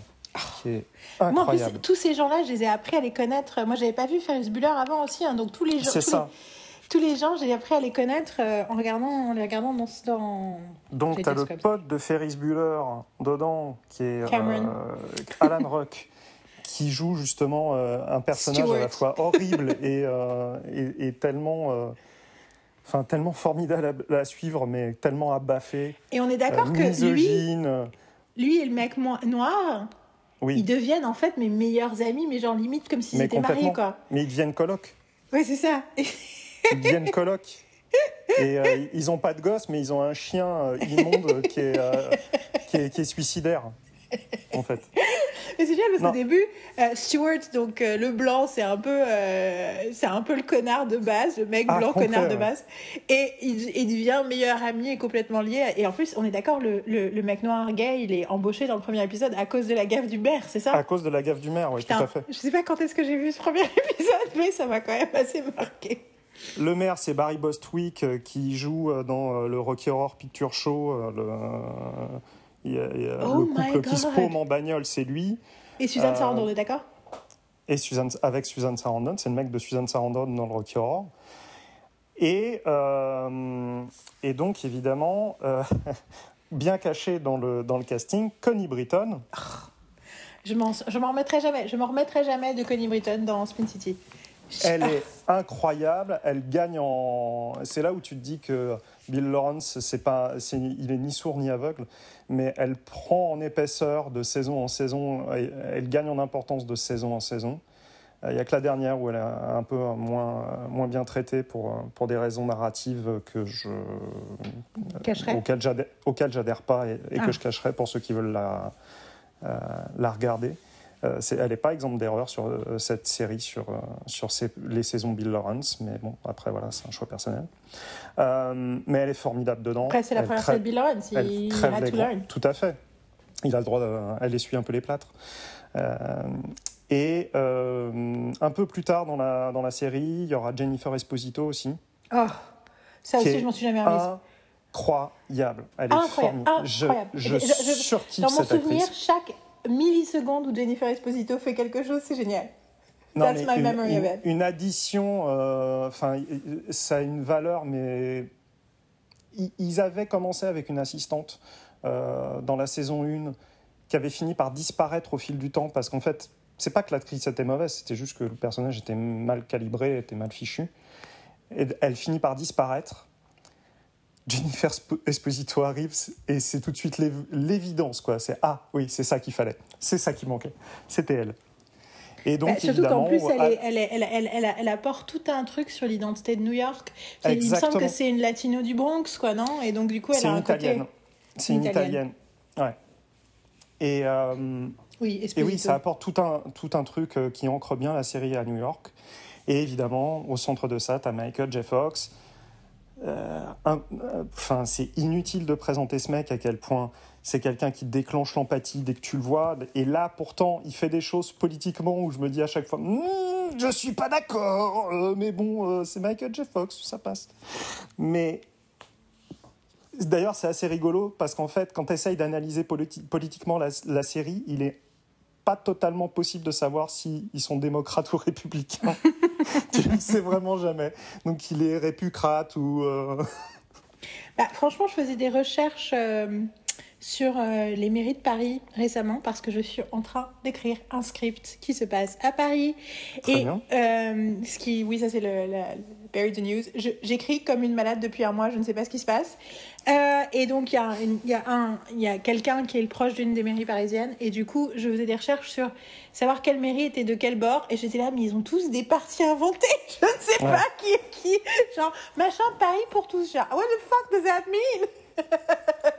Non, mais c'est une vraie horreur euh, quand tu écris de la fiction euh, justement politique et que tu veux créer des partis. C'est qu'en fait, tu, tu, vas créer un parti et après tu cherches un peu, tu te dis ah bah non, mais il existe. Ah non, moi c'était pas ça mon problème parce que moi je veux pas créer. Non, mais bon, ça peut être le moi, problème. Moi, j'ai, moi, oui, non, non, mais moi j'ai le contre problème contraire. C'est que moi j'essaye de créer un truc et, je dis mais je fais de la recherche, je fais mais rien n'a de sens. Du coup, comment je peux me baser sur une réalité qui n'a pas de sens? Genre les amis de la République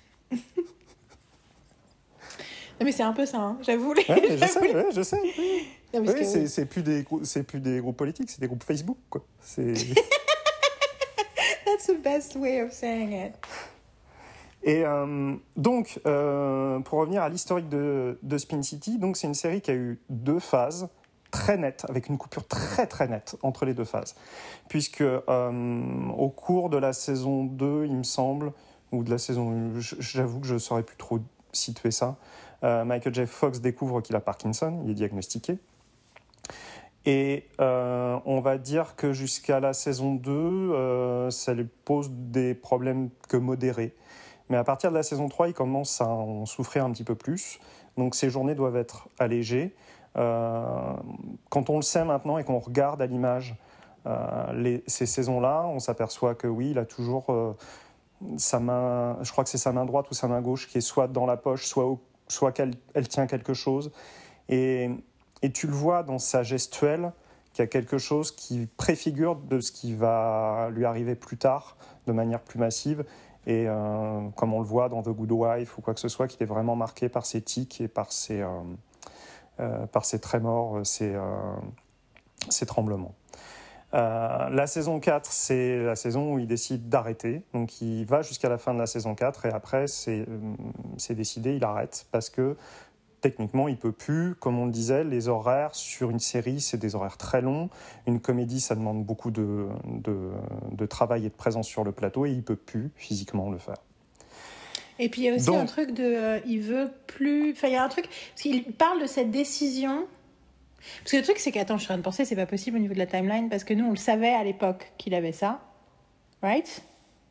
Je, euh, on l'a su au bout d'un moment, ouais, oui. Il Mais parce que oui, parce qu'il a, non, parce que pour le coup, il a mis 7 ans à l'annoncer entre le diagnostic et le moment où il l'a dit. Donc il devait le savoir euh, Donc quand il, devait le savoir, dans la série. Mais, enfin, je sais plus. En tout cas, dans le Working It Out avec Mike Birbiglia, il parle en détail de cette décision et de ce qui s'est passé, de l'histoire. Et, euh, et, en général les autres décisions. C'est un super épisode.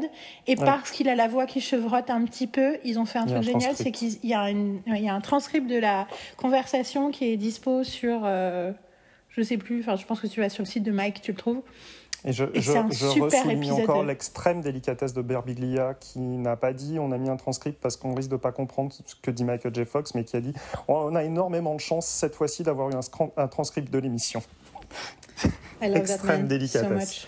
So much. Euh, quoi qu'il arrive, euh, la rupture, elle est tellement massive parce qu'elle s'explique de euh, plusieurs manières différentes. La première, évidemment, c'est le départ de Michael J. Fox. La deuxième, c'est le départ de Bill Lawrence. La troisième, c'est le déplacement géographique du tournage de la série de New York à Los Angeles. Ce déplacement géographique fait que, ça, Alexander Chaplin, qui jouait un des rôles secondaires, Connie Britton et euh, Jennifer Esposito quittent la série parce qu'elle déménage. Ah Ouais, pas parce que Michael J. Fox s'en va, mais parce qu'il déménage.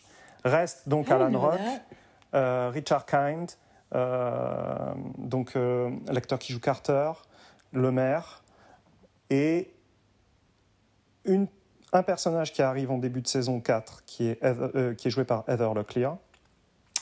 La merveilleuse Amanda de Melrose Place. Qui a l'air... Je, je déteste le personnage dans l'intégralité de la série. Je considère pas forcément que ça soit de sa faute à elle. Le personnage est mal calibré, s'intègre vachement mal dans la série, dans cette saison 4. Euh, et, et, il rappelle à quel point, en fait, Jennifer Esposito euh, était, génial. était génial. Et euh, quand Michael J. Fox s'en va, c'est Charlie Chin qui prend sa place. Deux salles, deux ambiances. Je suis pas fan du tout de Charlie Sheen. Euh, après, il a un, comment dire, euh, voilà, il a une façon d'être et il a un rythme comique qui est fonctionnel.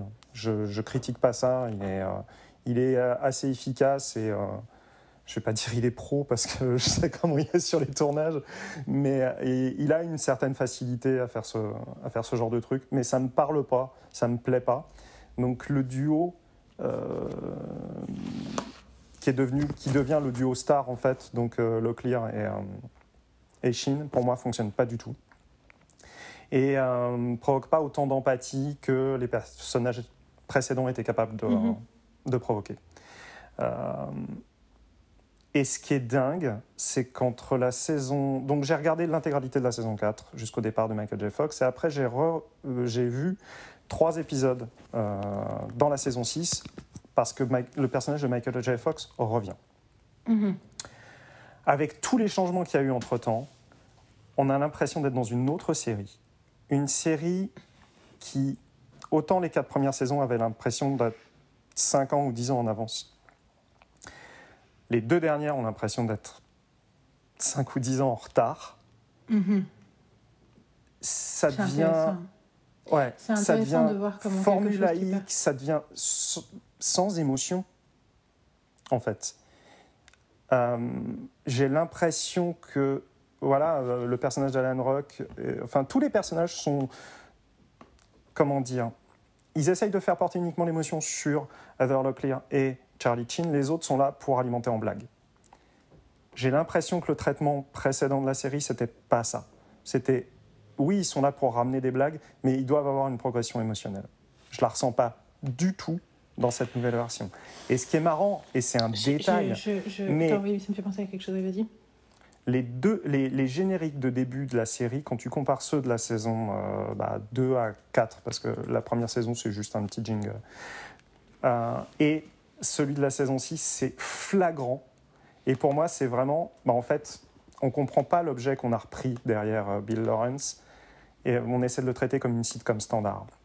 Parce que dans les saisons 2 à 4, après on peut, on peut euh, arguer du fait qu'esthétiquement c'était pas génial, mais c'est des images prises à l'extérieur du casting, avec un côté un petit peu granuleux, un truc un peu 90s. Euh, un peu documentaire, ça fait un peu. Un peu faux docu, mais sur voilà, ils prennent le soleil et tout ça, mais pas vraiment clin d'œil, juste un petit peu moment de vie du personnage à l'extérieur, très stylisé, avec une musique dynamique. Tu vas sur la saison Leclerc Chine, les premières images, tu vois Leclerc et Chine devant un dossier sur un bureau et qui font un regard caméra d'une longueur incroyable en souriant et après ils reviennent à leur dossier. Là, je me dis. Donc là, t'es passé, là tu fais, ouais, d'accord, tu fais. Euh, mais tu sais quoi? Attends, je, je, je, suis en train de réaliser que euh, que ce que tu racontes me fait penser. Euh, je suis en train de regarder si c'est pas le co-créateur. Si, je me demande, je crois que c'est le co-créateur qui est resté executive producer de la série. C'est possible. Je t'avoue que j'ai du mal à trouver en fait les. Bah, là, tu vois, je suis sur IMDb, je suis en train de regarder les crédits. Ouais. Et euh, je regarde, et lui, il est resté executive producer jusqu'à la saison 6. Mais il n'était pas sur la saison 4. Il redevient executive producer à les premiers épisodes de la saison 5. Et ce mec-là, qui est plus vieux, dont Spin City est une un des derniers projets. Ouais. C'est un mec qui a. Oh waouh Attends, excuse-moi, parce que du coup, je suis en train de me dire Oh waouh c'est le créateur de Family Ties. What? La série qui a rendu Michael J. Fox connu quand il était ado? Bah ouais. My god! Il s'appelle Gary David, Gary David Goldberg? Oui, oui, tout à fait, oui. Et c'est lui qui reprend alors la. bah, en tout cas, il exécute Producer, saison 5, saison 6. Putain, il a écrit des épisodes de Lou Grant. Euh, Last Resort, la version des années 70. Family ah Ties, créateur. Putain c'est pas étonnant. C'est pas, mais du coup, c'est pas étonnant. Bah après, façon, hyper drôle qu'ils reprennent le bateau une fois que Michael est parti. Ouais. Après, du coup, tu te dis si ça se trouve, s'il était parti avant, c'est parce que justement lui et Michael, en fait, euh, au début, enfin, tu vois, ils ont commencé le truc ensemble et puis finalement, Michael s'est rapproché de la voix de Bill Lawrence et sauf qu'une fois que Michael est parti, l'autre. I don't know, I don't know. ah non, mais après, oui, l'histoire orale de Spin City, s'il vous plaît. L'histoire orale de Spin City, il faudrait que je réécoute. Mais de façon plus tous les euh, comment euh, tous les euh, writers panel où il était dedans pour essayer de choper euh, choper des trucs. Mais du coup, du coup, ce que tu es en train de dire me fait penser à tout ce que tu racontes me fait penser à la pensée fondamentale que j'ai depuis hyper longtemps, qui est sur l'idée de euh, le problème des séries françaises, c'est que la plupart des gens ne comprennent pas c'est quoi une série. Et que, euh, bien entendu, ça peut paraître absurde comme statement parce que disent, bah si, il y a plein de gens qui font des séries, qui s'intéressent aux séries, qui aiment les séries. Mais euh, la question, c'est quand même. moi, ce que je veux dire, c'est c'est quoi, c'est quoi la, la, vraie source d'une bonne série, ça vient d'où, ça vient de quoi? Effectivement, du coup, la conversation entre la voix et euh, la voix euh, et, le concept. Et effectivement, je pense que c'est un mélange des deux. Et que d'ailleurs, c'est pour ça que je fais écrire. J'essaye que quand j'aide quelqu'un à créer des concepts, euh, mon, mon conseil, c'est pas d'essayer de trouver une bonne idée, c'est de faire de l'écriture libre sur les trucs qui te touchent et que de voir comment quel concept peut émerger de ça. Parce que du coup, tu sais c'est quoi le vrai truc? Où tu as assez de ressources intérieures pour en parler parce que ça t'habite. Oui, tout à fait. Euh, et d'ailleurs, euh, ironiquement, ça m'est arrivé avec le projet que je suis en train d'écrire, donc qui est un projet que j'ai en tête depuis des années sur l'idée. Il y avait des, des bouts d'inspiration et des bouts d'idées qui étaient là depuis extrêmement longtemps. Et quelque part, je m'étais interdit de l'écrire parce que, parce que c'était un projet très français que je n'imaginais pas pouvoir produire en France. Euh, et puis, bon, plein de raisons, blablabla. je vous passe le, le, futur documentaire quand je choisis le sujet. Mais en gros,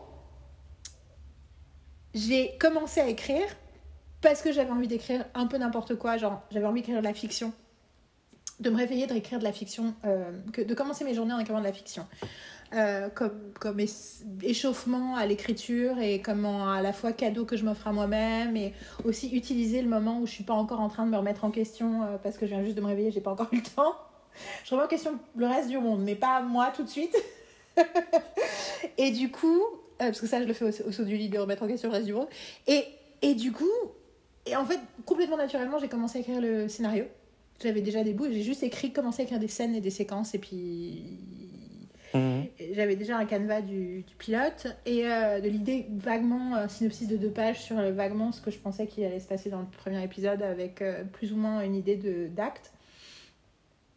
Et du coup, en écrivant ce truc-là, et au bout de, de cinq jours d'écriture, où j'ai quand même euh, sorti beaucoup de pages, d'un coup, j'ai ressenti le besoin de, de réfléchir et de me dire, mais en fait, de quoi ça parle? Et en fait, en me posant cette question-là, j'ai réalisé de quoi, sur le quoi j'étais en train d'écrire, et effectivement, le, le, concept, la profondeur du concept a émergé Ouais. des 30 pages que j'avais écrites. Et du coup, je fais Oh my god, ça marche Genre, le truc que je vais faire à mes stagiaires et que je vais écrire dans mon livre, ça marche pour de vrai. Et j'étais la première surprise, et je suis là, franchement, Yann. Non, mais parce que du coup, quelque part, cette idée, j'ai dans la tête depuis des années, donc je me dis pourquoi? Et en fait, tout d'un coup, je dis oui, mais. Et, et surtout, ça m'a tout de suite expliqué pourquoi j'avais pas pu l'écrire avant. J'avais besoin d'assumer mon sujet Ouais. pour réussir à me libérer sur la fiction parce qu'en fait ça me ramenait à quelque chose qui me préoccupe mais où j'étais inconfortable avant d'en parler de cette façon-là. Euh, j'ai gardé les trucs euh, un peu mystérieux, mais en gros, c'est- en gros, c'est sur ma relation à Paris, hein, pour être très Ouais, clair. ouais. Et que jusqu'à présent, c'était un peu genre, comment, vu que j'ai tant de problèmes avec Paris et la France, comment est-ce que je peux justifier écrire une série sur Paris et la France? Moi, je fais, ah non, mais en fait, c'est le sujet de la série, ça marche. et tu sais, quand je l'ai dit à Marie, j'ai dit, is it obvious? Am I the only person who didn't think of this? Et elle me dit, non, c'était pas obvious. Je te rassure, jusqu'à hier, c'était pas obvious. Tout ça pour dire que cette espèce de truc de c'est quoi ce qui fait une série, qui est un truc auquel on réfléchit depuis des années et je pense que se tromper de critères de sélection de, sur la qualité de quelque chose est quelque chose qui nous pose problème dans l'industrie des séries françaises.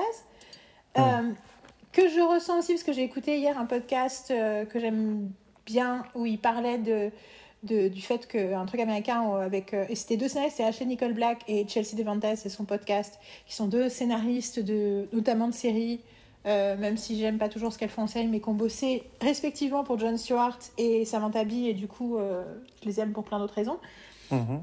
et qui parlait de euh, tout l'argent que Barbie, pour mon plus grand dé- désespoir, mais pour mon plus grand plaisir, Taylor Swift et Beyoncé ont fait cet été, et tout l'idée que on ne donne pas aux femmes l'opportunité de faire l'art qu'elles veulent faire alors qu'elles rapportent une fortune à l'économie. Donc euh, toutes les toutes les théories à la con sur euh, on fait pas de trucs de femmes parce que ça les gens veulent pas les regarder, c'est absurde quoi. Et est-ce que ça allait changer quelque chose, sachant que là il y a littéralement eu un bond économique pour la plupart des villes dans lesquelles sont passées Taylor Swift et Beyoncé? Et genre, The Federal Reserve a fait un, un communiqué de presse sur euh, la tournée Taylor Swift quand même. En expliquant euh, l'impact. En fait, c'est comme l'impact post-pandémie. Et ensuite, elle a annoncé qu'elle faisait, qu'elle sortait son. Donc, elle a tourné.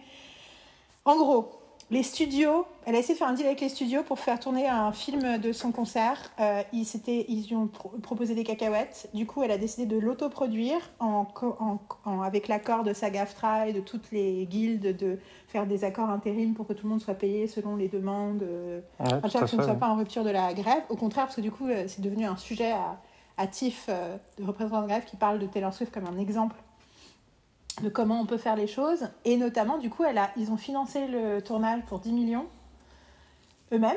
Bon, après, ils ont les moyens. Et ensuite, Ouais. ils ont dealé directement avec le patron de AMC Theaters pour faire la distribution. Ils ont annoncé la sortie du concept film pour le 13, euh, pour le 13 octobre aux États-Unis. Pour l'instant, que aux États-Unis. Je pense que c'est parce que faire des deals de distribution avec euh, l'étranger, c'est encore plus l'enfer. Vu qu'ils sont. Du coup, elle distribue elle-même son film, en fait. Tu vois ce que je veux dire Euh, Et euh, ils ont fait ça. Ils ont explosé tous les scores de prévente. Ils ont craché le site de AMC.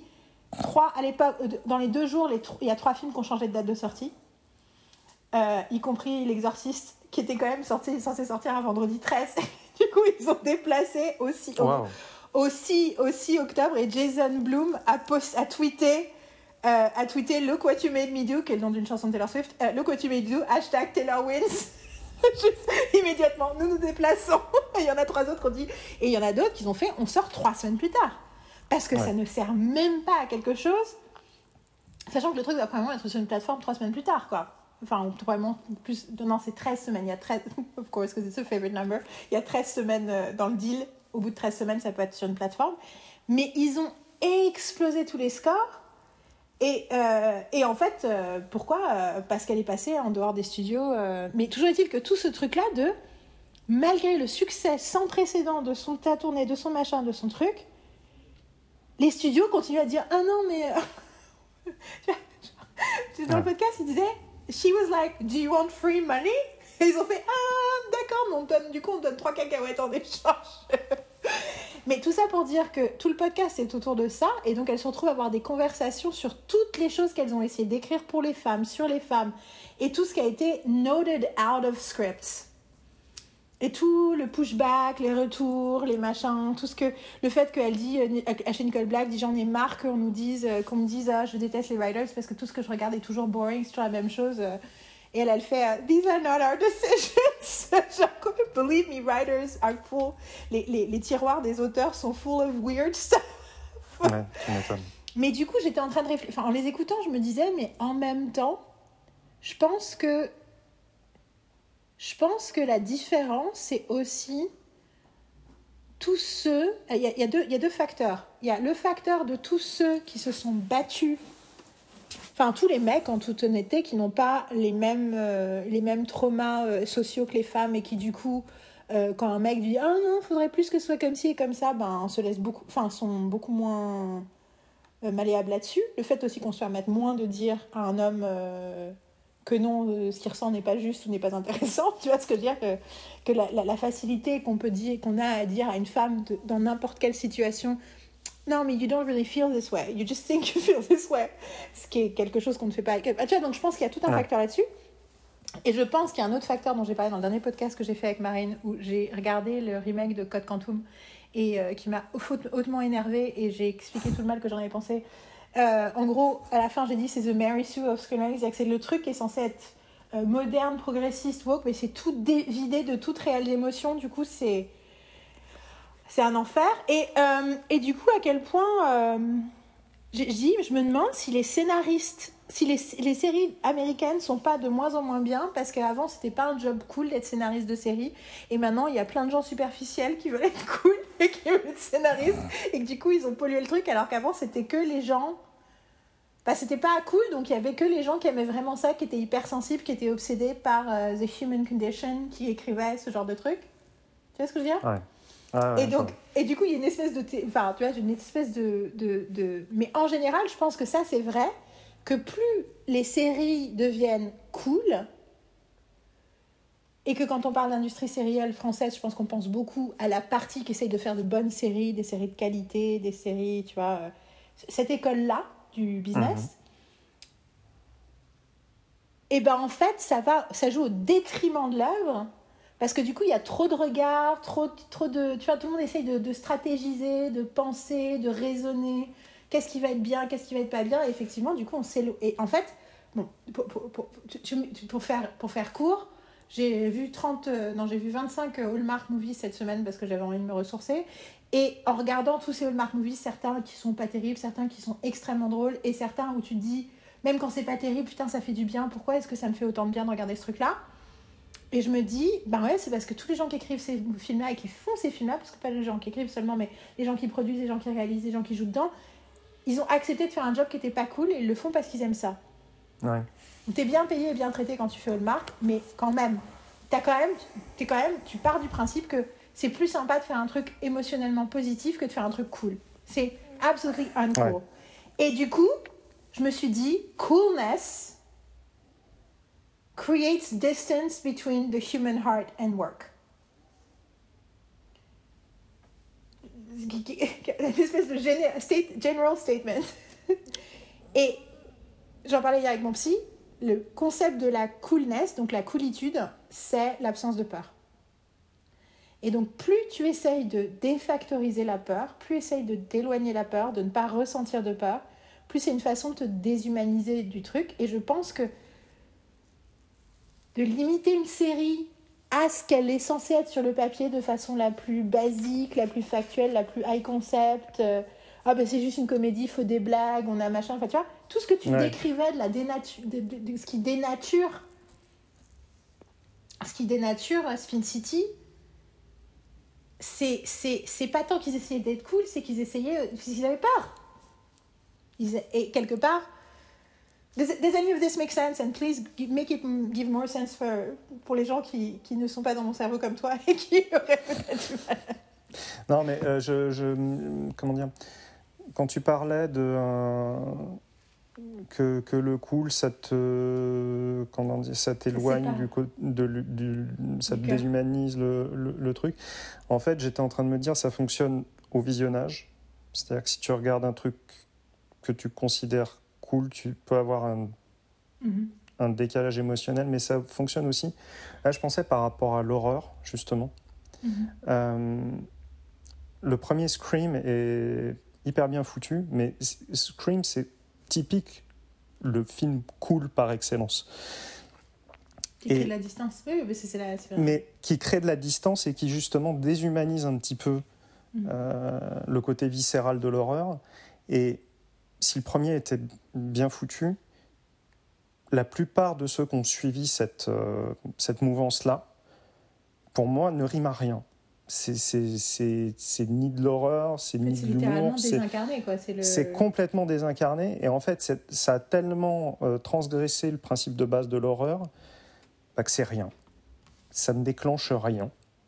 Et tu te dis, oui, mais en fait, ça a créé plus de mal que de bien. C'est pareil pour les, ceux qui ont essayé de faire du pseudo-Tarantino derrière, parce que les films de Tarantino, si, ils sont cool, les films de Tarantino.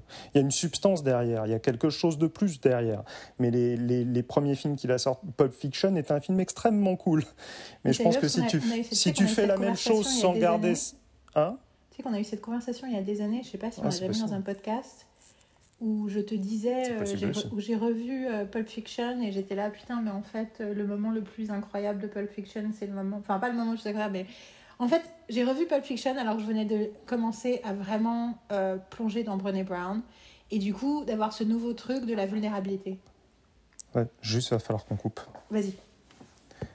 Non, non, il va falloir qu'on coupe parce qu'il faut que je retourne travailler. Ah merde. Euh, du coup, il nous reste quelques minutes ou est-ce qu'on essaie de faire un, ta pause déjeuner de demain, de te voler 15 minutes pour terminer? On fait ça. Du coup, On fait demain. Euh, euh, essaie de voir ce que, tout ce que j'ai raconté, si là tout, tout, mon espèce de truc entre euh, la coolitude et les gens, et que du coup les gens passent à côté de la substantifique moelle parce que ça fait peur, parce que c'est humain.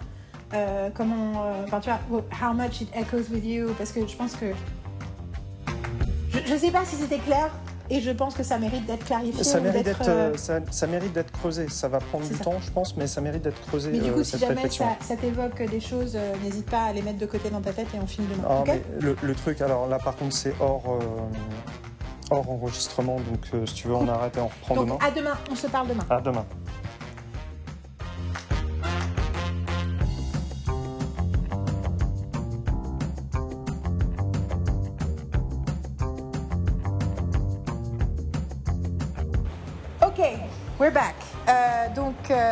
Je tiens à préciser euh, pour les curieux que le truc off enregistrement n'avait rien à voir avec la choucroute. Et donc, c'est pour ça que c'était off enregistrement.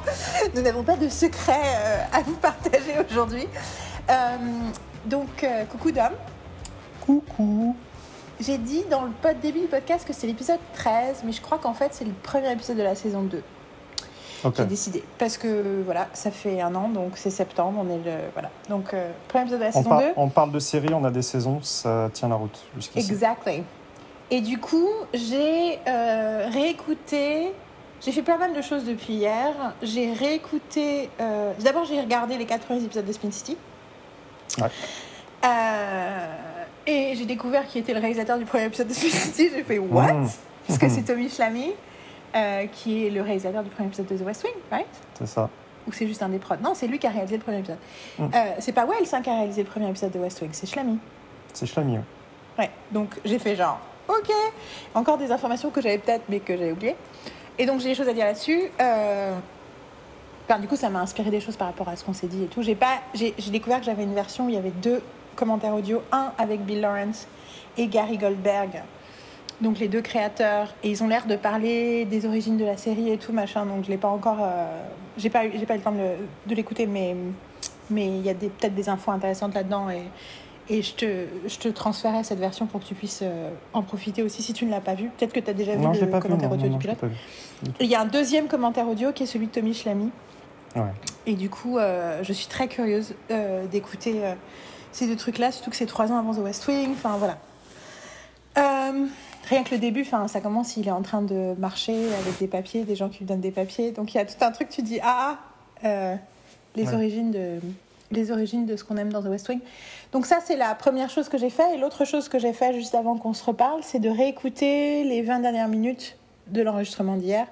Mmh. Parce que je savais que j'avais j'avais, bah, je savais, je l'ai dit au moment où je l'ai fait, j'ai commencé à élaborer une réflexion et je voulais euh, savoir ce que j'étais en train de dire et pourquoi je le disais et voir si ça avait du sens. Si j'avais parfois oublié de préciser, tu vois, s'il y avait des maillons manquants parce que j'avais suivi le, le, fil de ma pensée et que j'avais besoin de préciser des choses.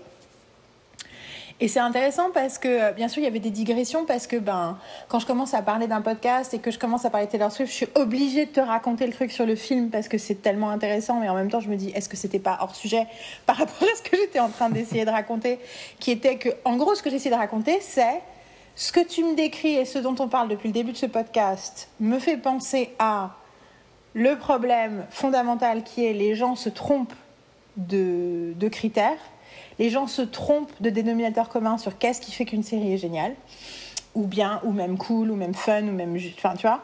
Euh, et qu'en fait, en gros, tout le monde essaye de trouver des raisons extérieures pour expliquer une série, alors qu'en réalité, c'est toujours le cœur battant. Et donc, c'est toujours euh, ce que, ben oui, la, rencontre de la voix et la rencontre d'un concept. Et effectivement, c'est quelque chose. Et du coup, c'est et qu'en réalité, ce que j'étais en train de dire, c'est donc j'ai commencé par dire ça. Je suis passée aux États-Unis pour montrer que les Américains avaient le même problème, que eux aussi, les studios essayaient de note out, donc de, avec leur retour, les notes, d'enlever les parties, les aspérités de leur travail qui rendaient le truc plus vivant, plus humain, mais aussi quelque part plus hors, enfin, hors cadre, hmm. que c'était un problème en fait universel, et que je pense que ce problème-là, il est entièrement euh, associé à la scrutinity, enfin à, quel point on fait, enfin on, prend au sérieux de plus en plus les séries. Donc du coup, il y a de plus en plus de gens qui donnent leur avis et du coup, les gens essayent de factorer, de défactorer, d'enlever du facteur la partie, la partie la moins incontrôlable, qui est la partie humaine, qui est la partie, hmm. en fait, et tout ça, c'est le truc dont on parle depuis le début, qui est la question de la vulnérabilité. Ce qui est intéressant, c'est que la digression que j'ai fait sur Taylor Swift est en fait totalement, euh, totalement euh, liée parce que parce qu'en plus, après, j'ai parlé, parlé de Hallmark et de dire qu'en fait, c'est continuer à être bien Hallmark parce que tout le monde s'en fout et que c'est pas cool. Donc les gens mm. qui le font, font le font pour l'entre. Du coup, non seulement les gens qui le font le font parce qu'ils ont envie de le faire, mais surtout ils s'autorisent à montrer leur cœur en fait quelque part parce que c'est under the radar. Et que surtout, mais en fait, il y a un lien entre les deux aussi qui est très intéressant, c'est que Taylor Swift et Hallmark bank on heart. Leur business model, c'est le cœur, c'est le sang, la sentimentalité, c'est la connexion. Tout ce dont ils parlent, tu vois ce que je veux dire? Leur, domaine, de, le, truc de base de Taylor, c'est de parler de ses émotions.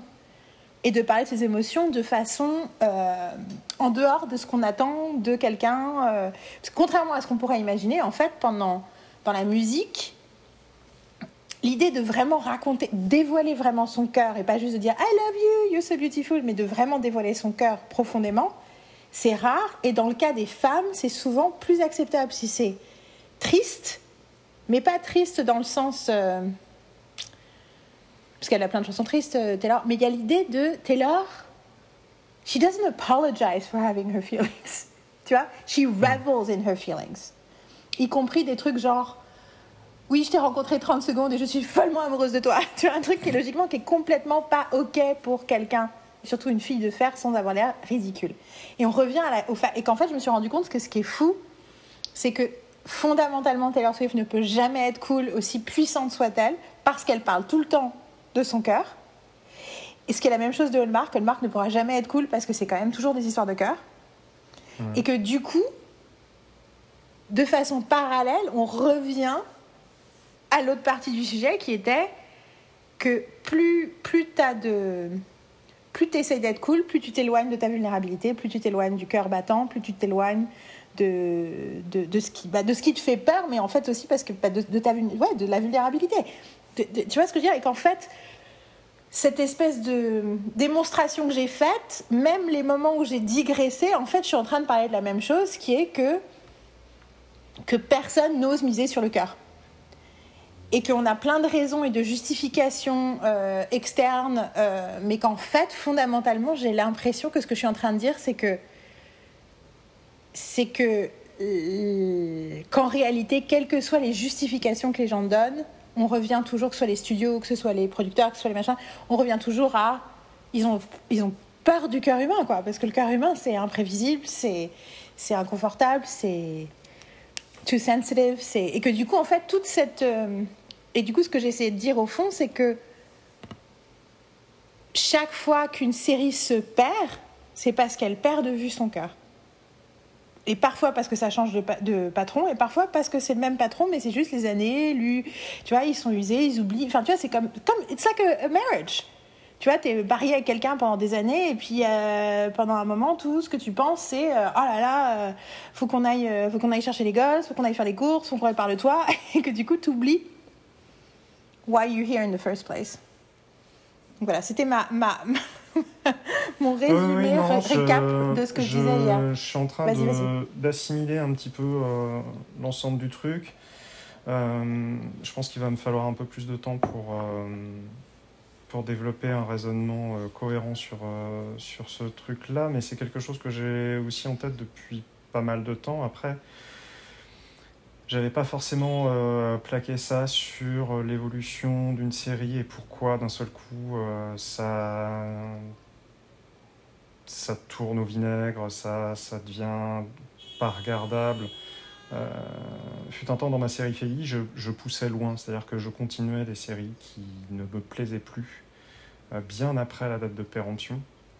Euh, Peut-être aussi parce que j'avais pas les outils pour analyser pourquoi ça merdait et pourquoi finalement, en réfléchissant bien, ça allait jamais revenir, de toute façon. Alors que je continuais, tu vois, je continuais à regarder le machin.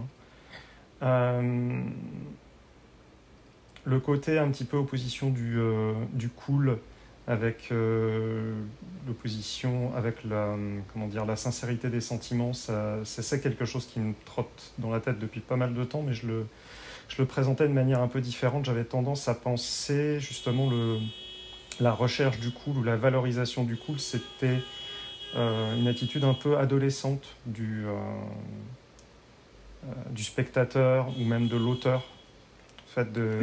Je, suis entièrement d'accord avec ça. hein, pour moi, mais c'est pour moi, quand tu me dis ça, ma première pensée, c'est oui, la tentative de contrôle de l'adolescent vis-à-vis de la, de la tempête d'émotions qu'il a. Exactement.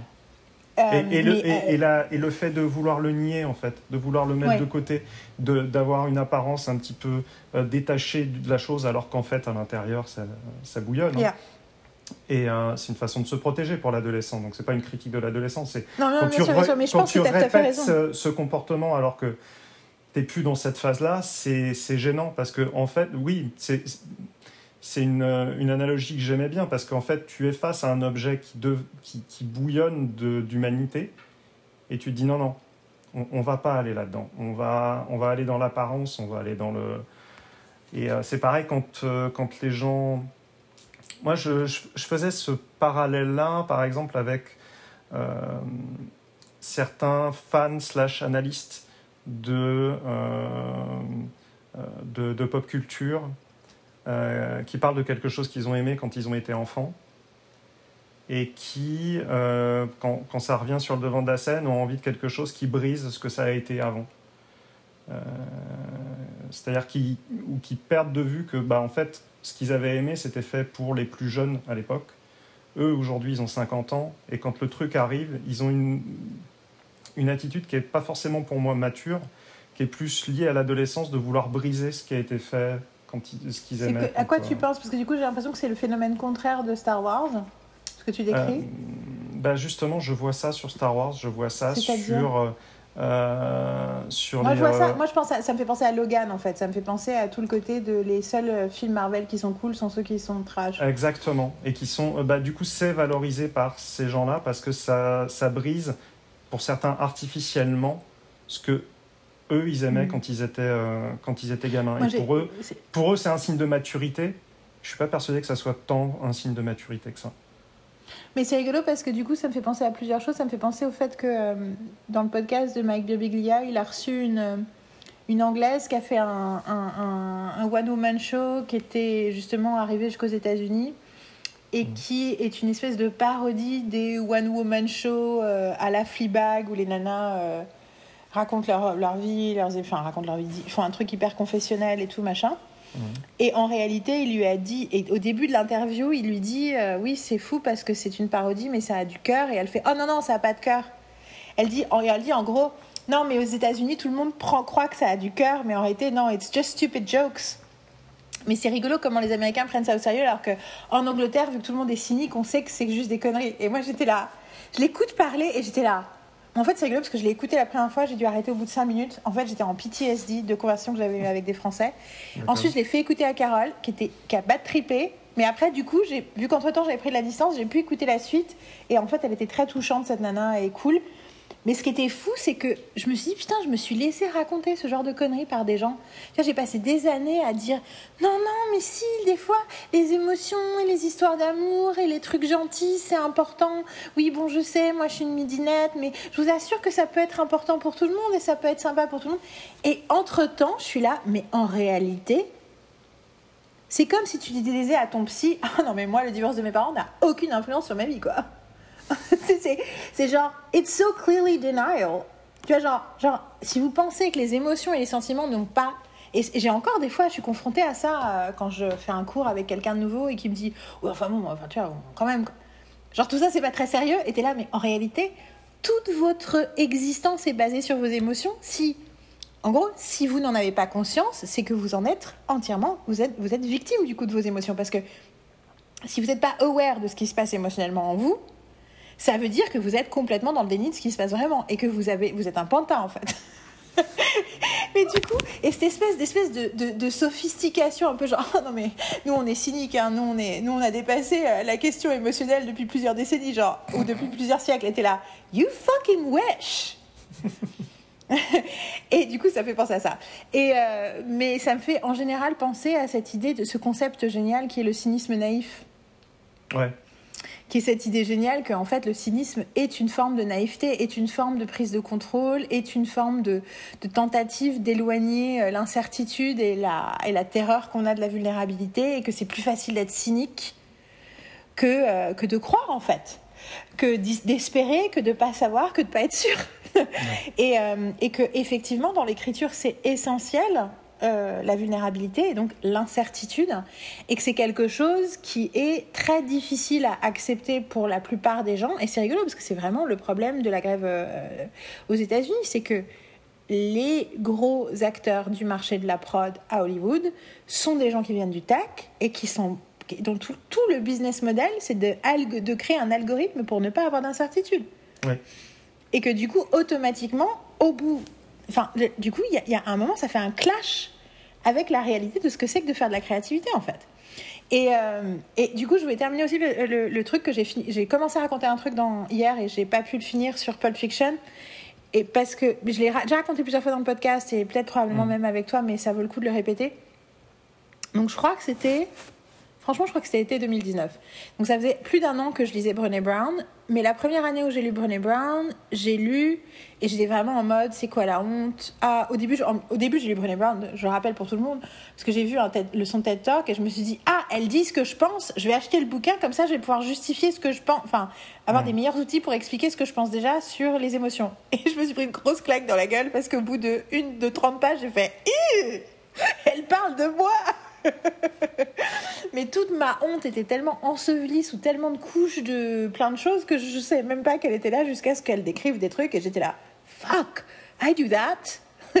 Euh, notamment euh, ce qu'elle appelle les shame screens, qui est quand tu as un ressenti de honte et que du coup tu as, une réaction hyper violente, euh, soit de colère, soit tu t'arrêtes de parler, soit tu viens tu de faire genre des blagues pour faire que le moment soit cool et sympa et tout. Et et en fait, la façon dont elle écrit le tas, j'ai une espèce de, de flashback dans ma tête de 50 scènes où j'ai fait Oh my god, that's what that was!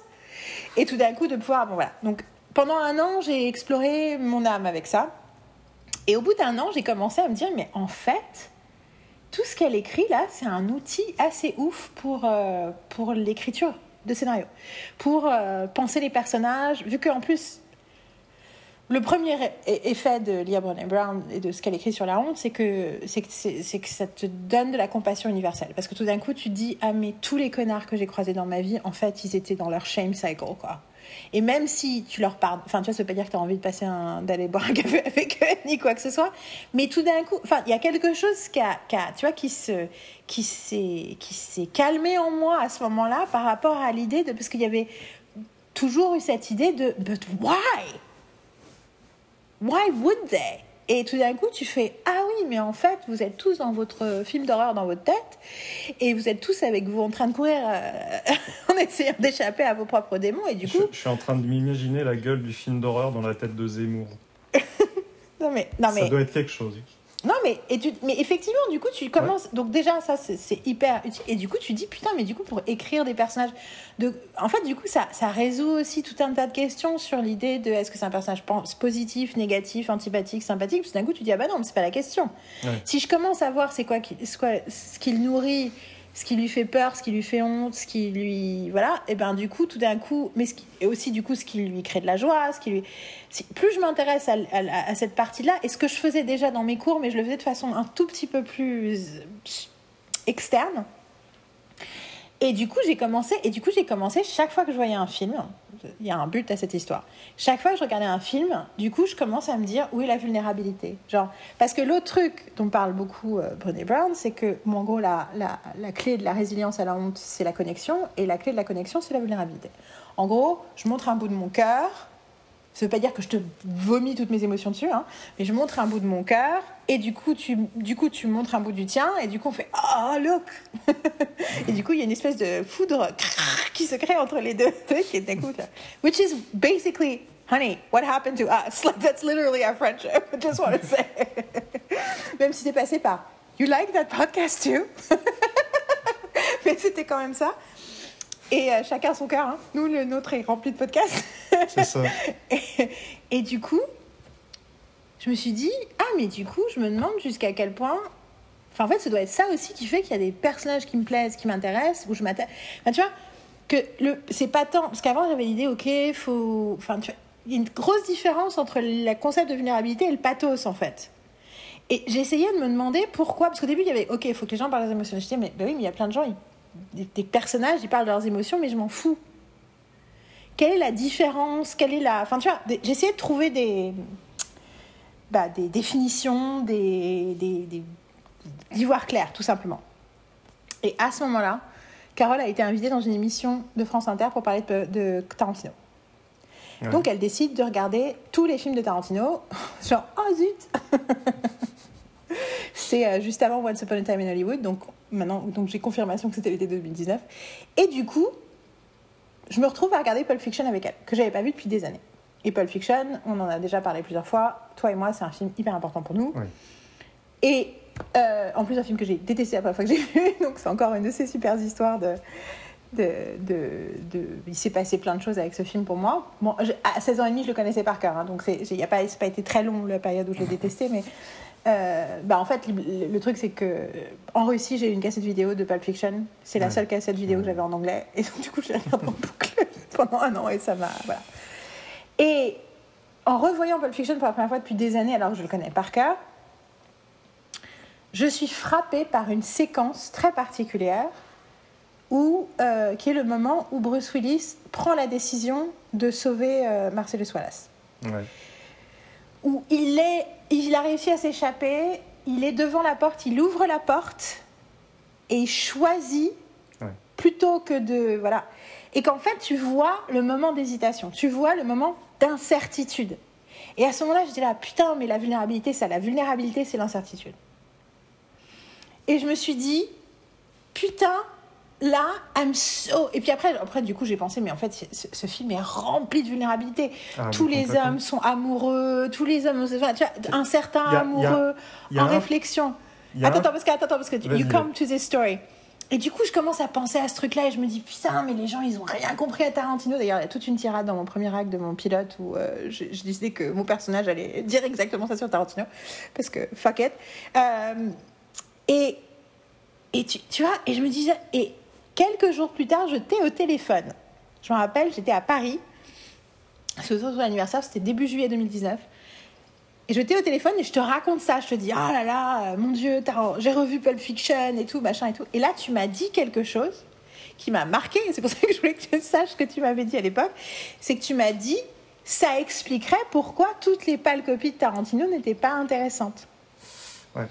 Et c'est ce dont tu parlais hier quand tu parlais de Scream. Enfin, pour moi, c'est aussi ce dont tu parlais hier quand tu parlais de Scream. Oui, tout à fait. C'est comme ça que j'ai fait le lien.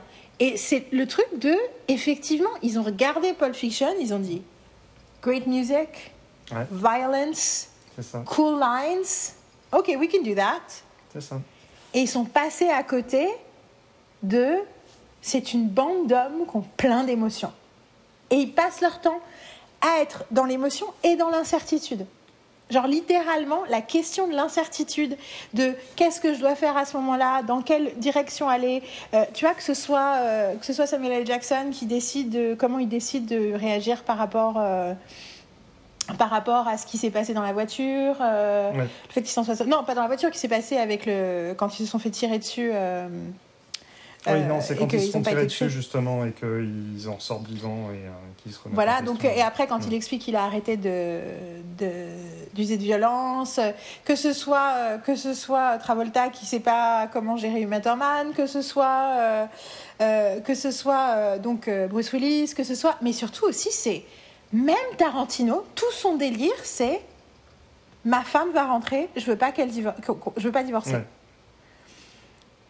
tout son machin, c'est I want to, you know, I'm in love with my wife. Et c'est rigolo comment tout le monde est habité par. Mais pareil, d'ailleurs, tu réfléchis, euh, même euh, Eric Stoltz et Arquette, tu vois. Quand il dit Ah, the woman with the shit, no, that's my wife, dude. il y a tellement de d'hommes qui aiment leur femme dans cette histoire. Et en fait, mais du coup, the lesson is people are still missing the fucking point about Tarantino all these years later. T'as as un plan pour moi qui résume bien, euh, comment dire, l'attachement qu'a Tarantino à ses personnages et aux relations qu'ils ont. Euh, et pourtant, c'est totalement euh, en arrière-plan. c'est très discret, mais ça résume vachement son, attachement. C'est justement quand tu retrouves Travolta et Uma Thurman après ce qui s'est passé. Et tu es avec Marcellus, tu es plus avec Marcellus. Et euh, en gros, je crois, je, sais plus exactement, je crois qu'il leur demande d'aller buter, euh, d'aller buter Willis ou un truc dans ce genre-là. Et en fait, tu as donc Mia Wallace à côté de Vincent Vega, la caméra passe devant eux. Et tu as Vega qui, qui se retourne vers elle et qui lui demande si ça va où tu as un truc comme ça qui se passe entre les deux. Je voudrais pas paraphraser ou dire de conneries, mais il y, a un, y a quelque chose entre les deux qui est du genre, du coup, tu, tu vas mieux maintenant? Et elle lui dit oui, et on passe devant eux, en fait, très rapidement. mais je vois tout à fait ce que tu veux dire. Oui, je pense qu'ils sont dans le. Ils sont dans le. Ils sont, dans, le couloir où on va dans une pièce et on, on, fait vraiment que passer devant eux, quoi. On s'attarde pas. Mais il y a, ce, regard et ce petit échange qui, fait, qui, qui résume tout, en fait. Qui résume bah, l'attachement qu'il a, le souci qu'il se faisait, le côté humain, en fait. Et euh, pour moi, ça résume vachement son, approche des choses. Après, voilà, moi, c'est ce qui me fascinait, c'est ce qui m'a toujours fasciné dans le processus de, euh, de Tarantino, c'est son attachement et euh, sa volonté de construire des personnages, réellement. Mm-hmm. Euh, plus que, bah, comme tu disais, les dialogues cool, euh, la musique, euh, les plans cool. Oui, ça, il est capable de faire ça.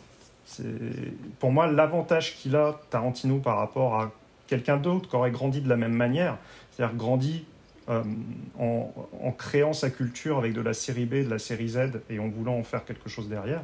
Ce qu'il y a de plus chez lui, c'est cet attachement aux personnages et c'est cette volonté de les, de les traiter de manière, euh, comment dire, euh, euh, réelle, émotionnelle, ancrée.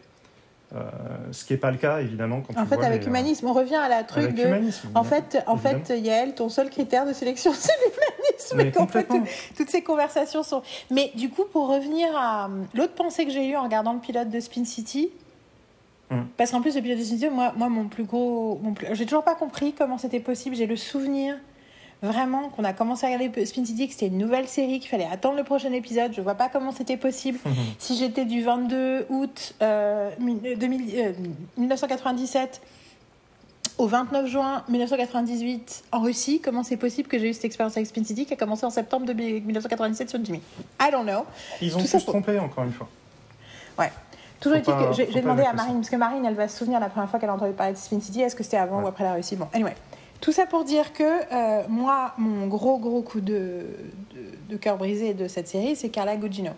Mmh. C'est que je l'avais adoré dans le premier épisode, j'adorais l'idée de ce couple, et je, savais, je, je, me souvenais pour le coup, elle est plus dans plus d'épisodes que je me, dont je me souvenais, mais je savais qu'elle rapidement elle partait de la série et qu'à l'époque, je me rappelle, c'est un des premiers souvenirs de Why is she gone? Where is she? Why mmh. is she coming back?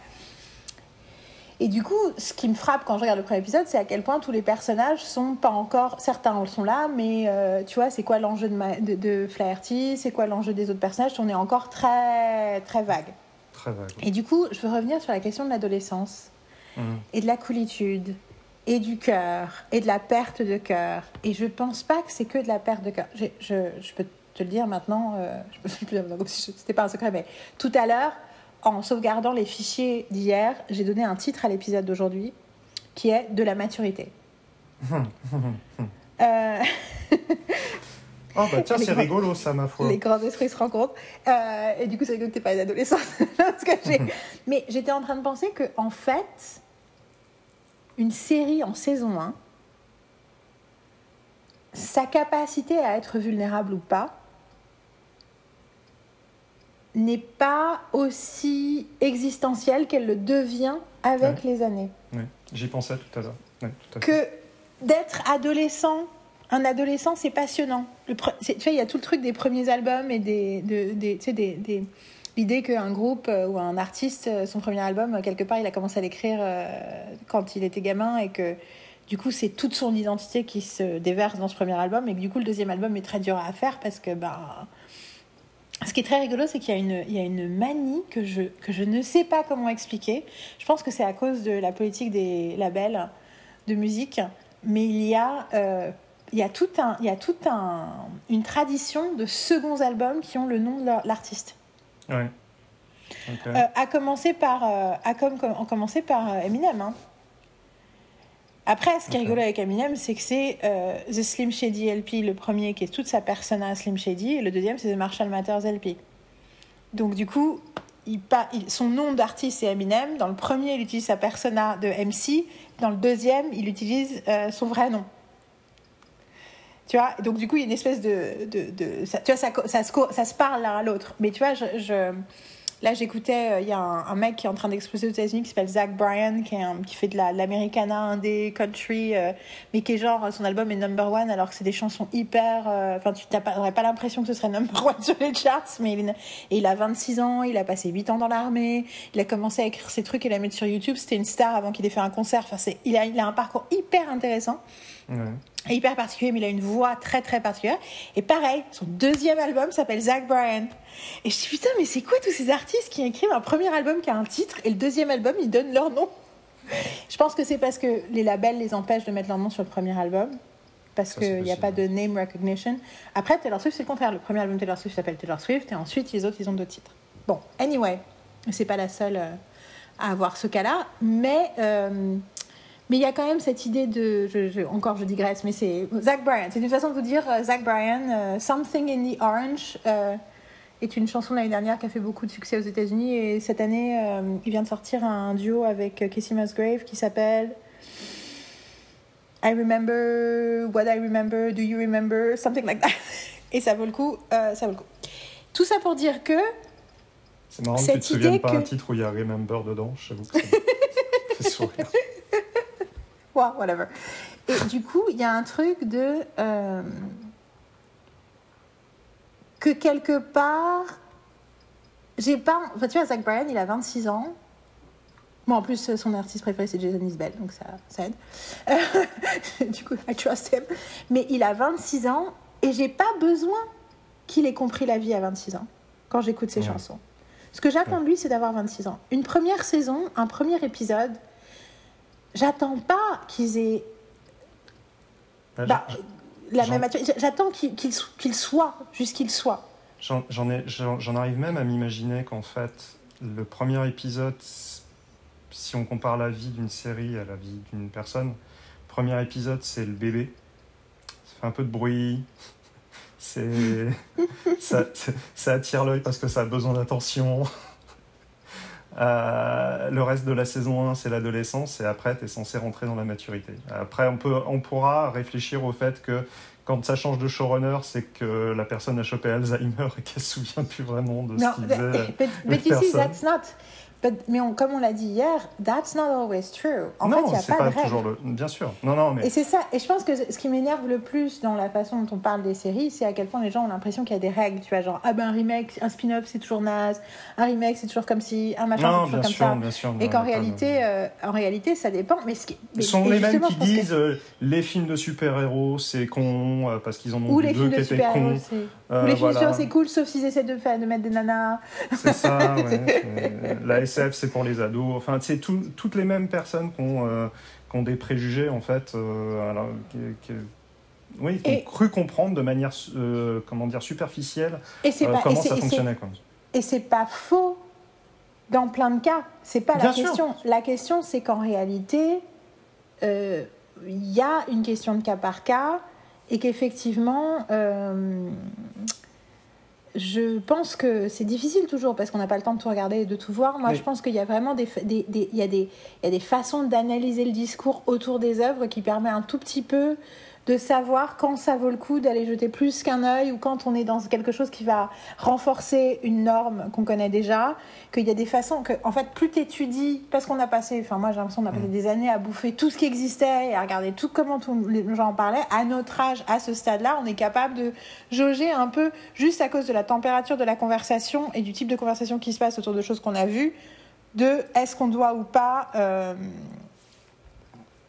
surtout, on a, est-ce qu'on doit ou pas jeter un œil Et puis après, moi, enfin, je sais pas, toi, moi, Là, dernièrement, j'ai eu une conversation avec quelqu'un par rapport à la série Ahsoka, où il me disait que euh, il trouvait qu'il y avait certains épisodes qui, avaient, euh, qui étaient très longs, euh, beaucoup de longueur, et il me dit, je regarde sur le, sur le descriptif des épisodes, réalisé, les trois réalisés par Dave Filoni.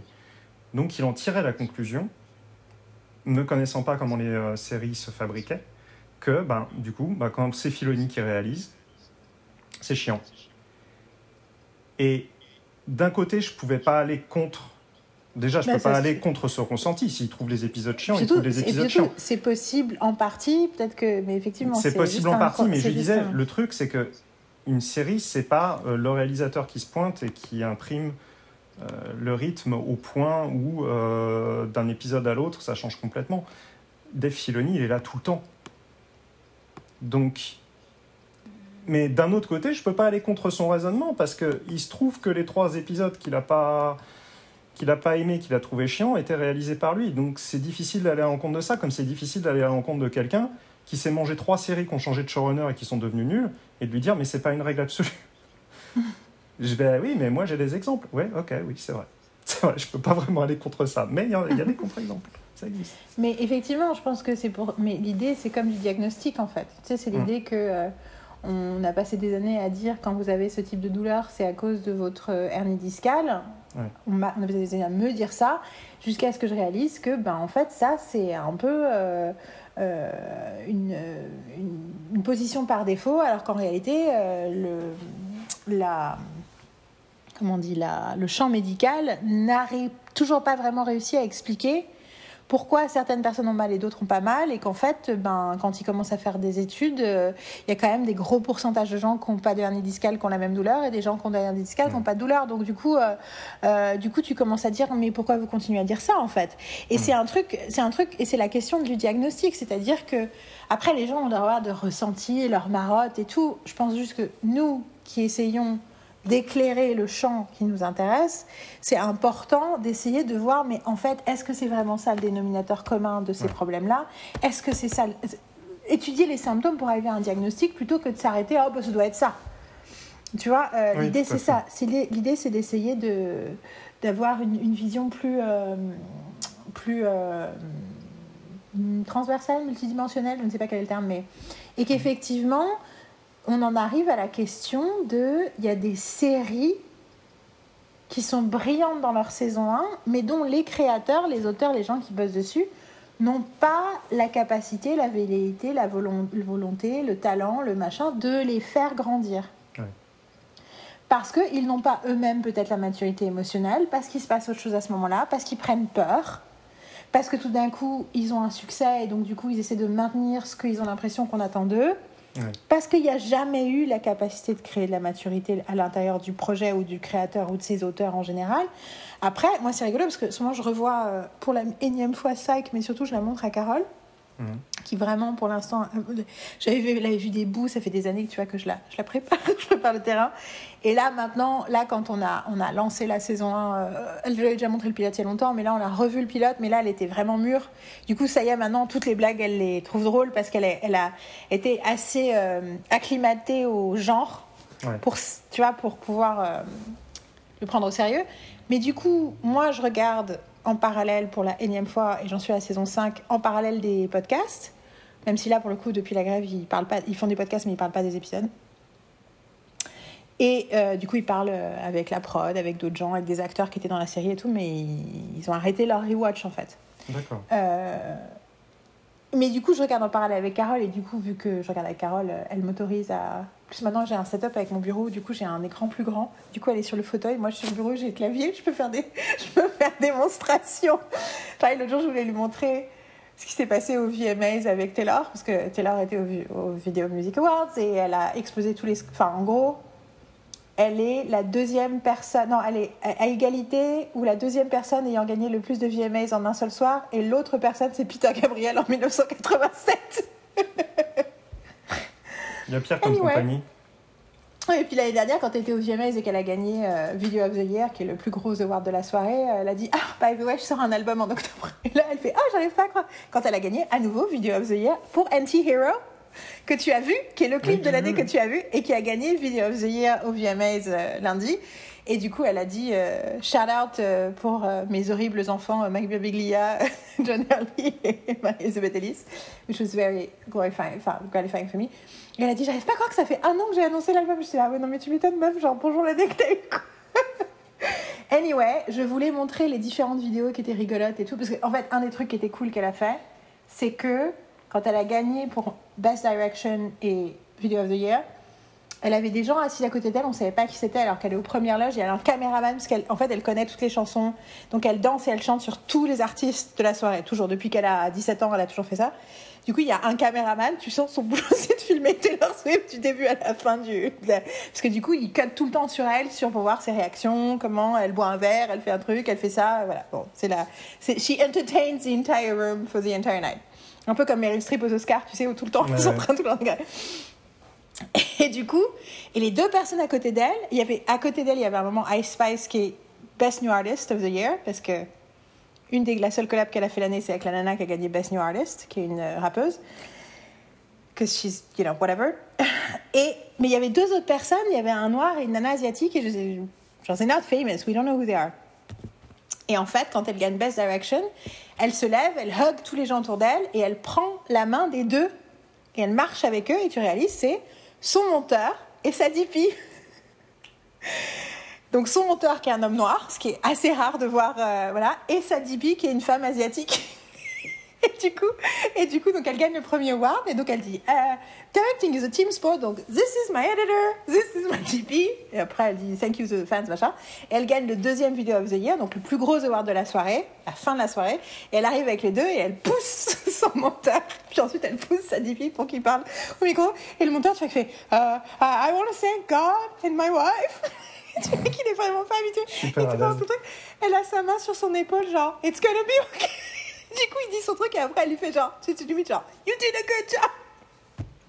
Et je regarde, je fais, I am obsessed with this woman so much. Non, mais tu vois, c'est con, mais chaque fois, she finds a new way to do class, something classy. Toujours est-il que je faisais la démonstration à Carole sur mon ordinateur. Donc elle était assise et je l'ai sur Instagram, sur mon ordinateur. Je lui montrais des trucs. Je fais, un jour, j'aurai une salle de classe où je pourrais faire ça. Je ferai des démonstrations sur Instagram avec une, devant un amphithéâtre. anyway, I digress je reviens à Everything is about Taylor, I'm so sorry. Enfin, I'm not sorry about it. Je sais, je sais juste que la, la, la, plus on, la fréquence d'un sujet le rend automatiquement a little bit annoying, même quand il mérite autant d'attention.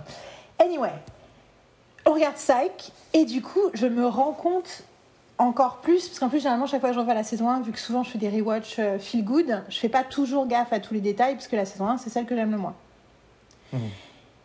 Mais du coup, là, je la regarde avec beaucoup plus d'attention parce que je suis en train de la regarder avec Carole et je me dis, et en fait, c'est délirant tout ce qui est là, mais c'est aussi délirant tout ce qui est pas là. C'est délirant tout ce qui est, tout ce qui est de l'ordre de l'expérimentation, de la découverte, de l'exploration, de la tentative, de, de, de, la trouver qui on est. C'est littéralement, tu vois, moi j'aurais presque dit que effectivement le, le je dirais que le, le pilote, c'est le premier jour de classe, quand tu as 6 ans et demi. Mhm. Et je dirais, euh, et la première saison, c'est l'adolescence. La deuxième saison, c'est your 20s, when you party and you try to be big and to be impressive. Et puis après, tu matures petit à petit. Et généralement, c'est en saison 4 qu'ils vont voir les psys. and then there's divorce, and then death. Anyway. Uh, not your death, the death of other people. Anyway. Mais ce truc de. En fait, c'est fabuleux à quel point Psyche grandit, mature. Et ce qui est rigolo, c'est que c'est l'arc du personnage principal aussi. C'est que le personnage principal commence à montrer les profondeurs de sa psychologie et de pourquoi il se comporte comme il se comporte et tout ça à partir de la saison 3, puis de plus en plus, puis et puis il grandit et il mature et il doit faire face bah, au fait que toute sa vie, il s'est comporté comme un touriste et que tout d'un coup, il a trouvé ce job qui, en fait, pour l'instant, lui donne un purpose, et qu'au début, il le fait sous le, ben, sous le de la blague, mais plus ça va, plus c'est sérieux, et plus surtout, plus il s'installe, plus fort et plus il mature.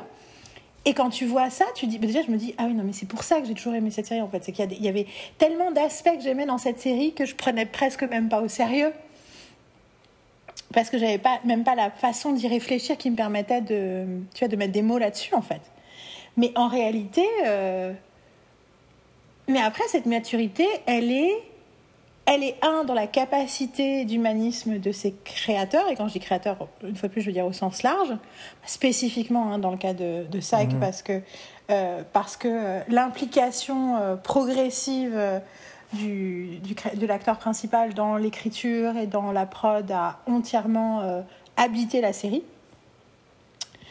Euh, et complètement à l'invitation et à l'intention de Steve Franks qui voyait euh, James Rodriguez comme, comme, son, comme son partenaire en fait. comme, puis, je sais pas si tu dis, mais il y a eu des épisodes de podcast où Steve Franks, le créateur, été invité. Il y en a plusieurs, mais il y en a un notamment où Timothy O'Munson était en Europe. Du coup, il a, il a fait il a fait remplacement du co-host avec Maggie Lawson. Et la façon dont il est arrivé, genre, dit Bon, j'ai pris plein de notes, alors j'ai fait. tu avais l'impression que c'était le Fayot qui avait été, euh, à qui on avait autorisé d'être teacher's assistant? Et tu comprends qu'il écoute tous les épisodes, qu'il sait tout. il est à fond. Et techniquement, c'était le big boss pendant toutes ces années. Euh... Enfin, c'est pas techniquement, c'était le big, leur big boss, et que, mais qu'il est complètement euh, fan de ce qu'il a réussi à créer avec ces gens, mais aussi d'eux, mais de les écouter parler, que c'est son... Enfin, tu vois, que c'est un bonheur de savoir qu'ils parlent de tout ça. Et puis bon, ils continuent à faire des films, ils continuent à bosser ensemble tous. Mm. Tu vois, ils ont fait trois films quand même ces dernières années. Et ils passent leur temps à parler des... Et puis c'est pas seulement ça, ils sont...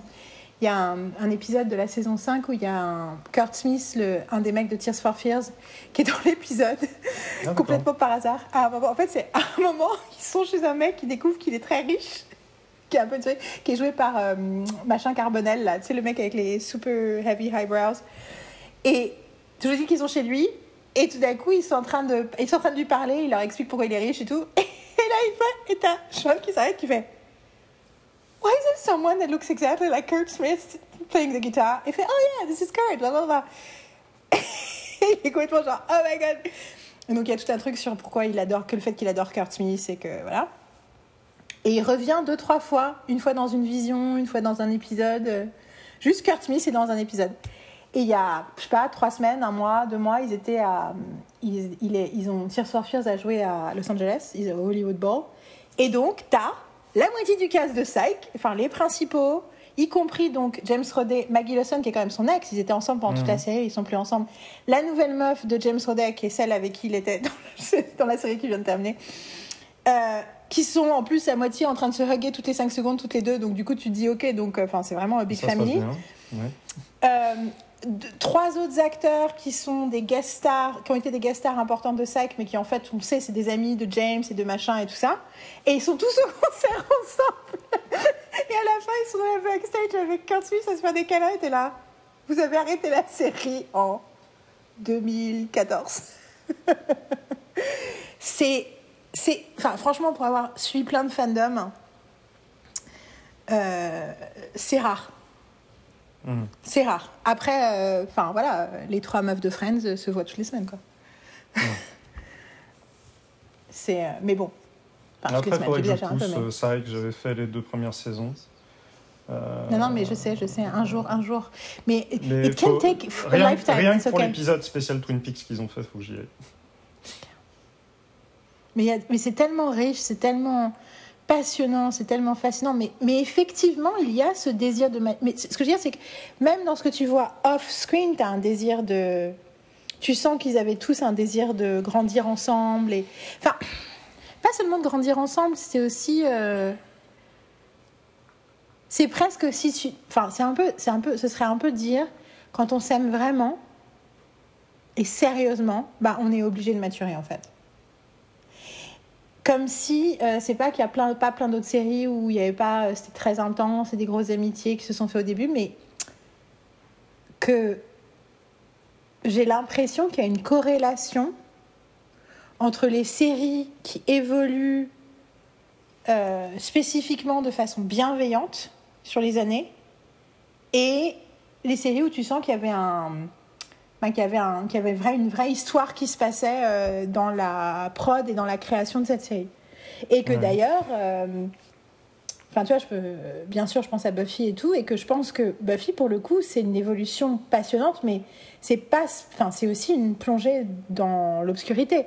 Mmh. Tu vois ce que je veux dire? C'est pas euh, c'est pas de plus en plus fun, de plus en plus joyeux, de plus en plus tout le monde s'aime et tout le monde se fait des bébés, quoi. Tu vois ce que je veux dire? Mmh. En fait, j'ai fini de lire la news, donc en fait, c'est un, c'est une œuvre de fiction audio coécrite par Christopher Golden, qui a écrit des romans Buffy, qui avait écrit le premier, coécrit le premier Watcher's Guide, et Amber Benson. Ok. Et c'est avec plein de gens, mais surtout, a priori, c'est l'idée d'une réalité alternative. Spoiler alert Où Charisma Carpenter joue. Enfin, Cordelia est une Slayer. Donc il y a l'idée de. Et du coup, elle a posté un truc sur l'idée que c'était réparateur et rédempteur comme histoire pour son personnage, machin. Et moi, je suis là à la fois je suis d'accord et à la fois je sais pas ce que j'en pense parce que parce que c'est compliqué. Après, euh, je peux pas imaginer qu'il puisse faire ça sans avoir l'accord de Joss Whedon, que même si c'est passé par des avocats, tu vois ce que je veux dire? Je pense pas que ce soit possible. Donc moi, ce que j'imagine, c'est Joss Whedon qui dit euh, yes, do, do whatever healing thing you need to be doing. Tu vois ce que je veux dire? Et qu'il euh, Ouais, puis il y a le côté, l'approche est assez maligne de dire que c'est quelque part c'est un Elseworld et que du coup c'est, c'est pas une tentative de reprendre euh, de là où c'était, euh, genre. Euh, oui, je trouve que c'est. Bon, après, ça... Mais bon. Mais bon, je peux pas m'empêcher de penser que c'est. que c'est tous ceux qui n'étaient pas au mariage de Jay August Après, pour le coup, Amy Hacker et Alexis Denisov, tu vois, ils n'ont pas spécialement leur place, mais bon, il n'y a pas Alison Hannigan. Mm. Nicolas Brennan. Après, il y a aussi l'idée peut-être de décider que les trois principaux sont pas dedans parce que c'est une réalité alternative et que ça a du sens. Je j'en sais rien, tu vois, mais bon, c'est quand même ça. C'est. C'est. Ça, ça, me montre aussi à quel point ça reste euh, un sujet très sensible pour moi et difficile d'en parler parce que euh, j'ai l'impression qu'on peut qu'on peut pas avoir la conversation sur le truc sans être en train de parler d'autre chose et que dès qu'on parle d'autre chose on parle plus ce dont j'ai envie qu'on parle et que du coup tu vois euh, que c'est c'est difficile de parler de Joss sans que les gens soient là euh, oui mais comme enfin tu vois genre you need to believe women feeling mistreated in workplaces et tout. Et moi je dis ben oui mais bien sûr c'est pas la question quoi C'est juste que pour moi, un des auteurs les plus humanistes et le plus, ben, justement, le plus, celui qui a osé montrer à quel point c'était dur. Enfin, je veux dire, pour le coup, en termes de maturité, euh, Buffy, c'est la maturité de Buffy et c'est la maturité de Joss en tant que leader, quoi. Toute la saison 7, toute la difficulté d'être un leader sans se déshumaniser, sans de continuer à garder la confiance des gens que tu pour lesquels tu sacrifies tout, mais que tu quand même des fois tu sideline parce que tu essayes d'être le leader. Enfin, tu vois ce que je veux dire? Mm. C'est littéralement ce que la série raconte, quoi. Euh, et du coup, je trouve que c'est. Je trouve ça dur de le traiter comme quelqu'un qui n'est pas ce qu'il est, quoi. Dans tu le sens de le tu parles à quelqu'un qui a, des, euh, qui a, des, des, trucs du fandom de Snyder qui, qui pop euh, sans arrêt, donc qui, qui voit tout le discours autour de Whedon, mais de la, justement du côté pro du côté pro Snyder et euh, des fois c'est un peu même moi qui suis moins euh, euh, attaché que toi à, à, Joss Whedon ce qui n'empêche ce qui n'empêche pas de trouver que c'est un auteur remarquable. J'ai pas j'ai pas le même lien que toi tu peux avoir.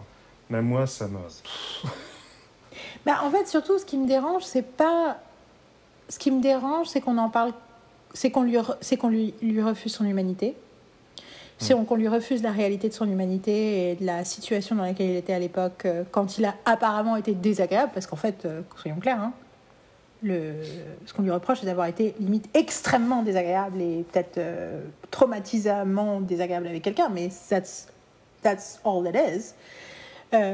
Qu'en réalité tout le reste c'est de la, enfin, de la projection, mais qu'il n'y a absolument pas de raison de penser qu'il y a quoi que ce soit d'autre que ça. Hmm. Et comme dans la plupart des, Et puis surtout qu'il y a plein, plein, plein de gens qui ont eu la meilleure expérience de leur vie à travailler à Josuda. Donc c'est. donc c'est. Une fois de plus, c'est. On peut on n'a pas à nier l'expérience de quelqu'un, absolument pas. Ce n'est pas question de la nier. Et je pense qu'effectivement, pour Caris Carpenter, c'est une, une, une longue c'est une longue relation compliquée avec son personnage et moi-même, dont c'est un de mes personnages préférés, j'ai le même souci avec et je la, comprends tout à fait. Après, ça ne veut pas dire que toutes les autres expériences n'existent pas aussi. Mais surtout, ce qui me. Ce qui me. Ce qui me. Ce qui m'embête, c'est qu'on ignore la haute sincérité et vulnérabilité qu'il a eu dans ce qu'il écrivait sur lui-même. C'est-à-dire que moi, j'ai pas envie que les gens pensent que Joss Whedon était un saint ou qu'il était parfait ou qu'il était merveilleux. Mais, hmm. mais vous pouvez quand même lui reconnaître d'avoir tenté le plus possible de se livrer sur ses questionnements et ses préoccupations les plus profondes et ses, ses, ses difficultés à, à, être dans ce monde euh, une personne qu'il a envie d'être euh, de nous l'avoir, non seulement de l'avoir écrit, mais en plus de l'avoir partagé, de l'avoir donné pour nous aider à nous, à nous construire, quoi. Je veux dire, putain, c'est pas tout le monde qui fait ça, quoi. Enfin, tu vois, mm. that, that's, that's what I wish people would remember. Genre, he bled onto the page for us to figure out how to be. Enfin, tu vois, je dis pas que c'était son intention à lui, mais c'est le cas d'énormément de gens qui ont grandi avec Buffy, avec son, son écriture. Quand je dis ont grandi, en plus, même ceux qui la rencontrent à l'œuvre à 50 ans, il y a une raison pour laquelle il n'y a aucune œuvre sur Terre, sur laquelle il y a de, de télévision, sur laquelle il y a autant de travaux universitaires qui continuent à exister aujourd'hui. Tu vois ce que je veux dire? Donc, donc... Faut, laisser le temps après, je pense. oui, oui, non, bien sûr. encore. Euh, l'air de rien, c'est encore, c'est encore frais, quoi. C'est encore frais, bah, donc ça peut toujours évoluer. Ben, mon souci, une fois de plus, ça ne me dérangerait pas si on avait la vraie conversation, mais j'ai pas l'impression que les gens parlent de ce qui s'est passé, j'ai l'impression que les gens parlent de ce qu'ils ont l'impression qu'ils ont compris de l'histoire. Et ça, et ça aussi, c'est l'autre problème. Mais ça aussi, tu as raison, c'est une question de temps. Je passe mon temps à râler, moi, de mon côté, de me dire que bah, c'est pas, euh, sur, certains sujets, on n'a pas la conversation qu'il faudrait et que euh, du coup, ça, bah, ça avance pas. et on progresse pas. Et, euh, et on n'apprend pas. Donc, c'est pas étonnant que ça soit aussi le cas là-dessus. C'est.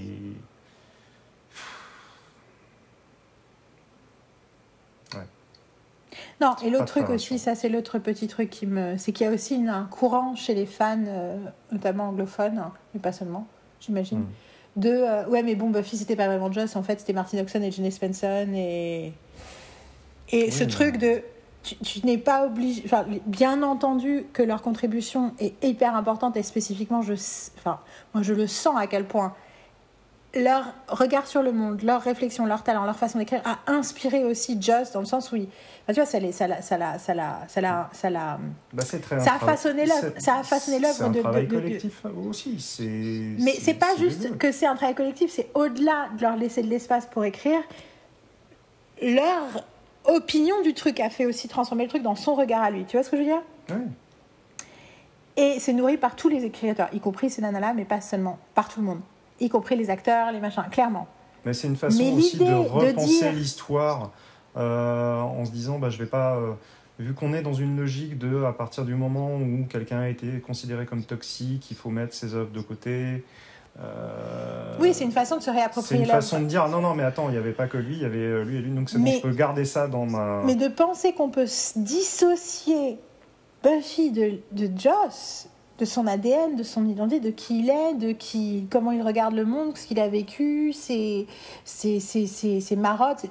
C'est d'une. Enfin, moi, ça me semble absurde, en fait.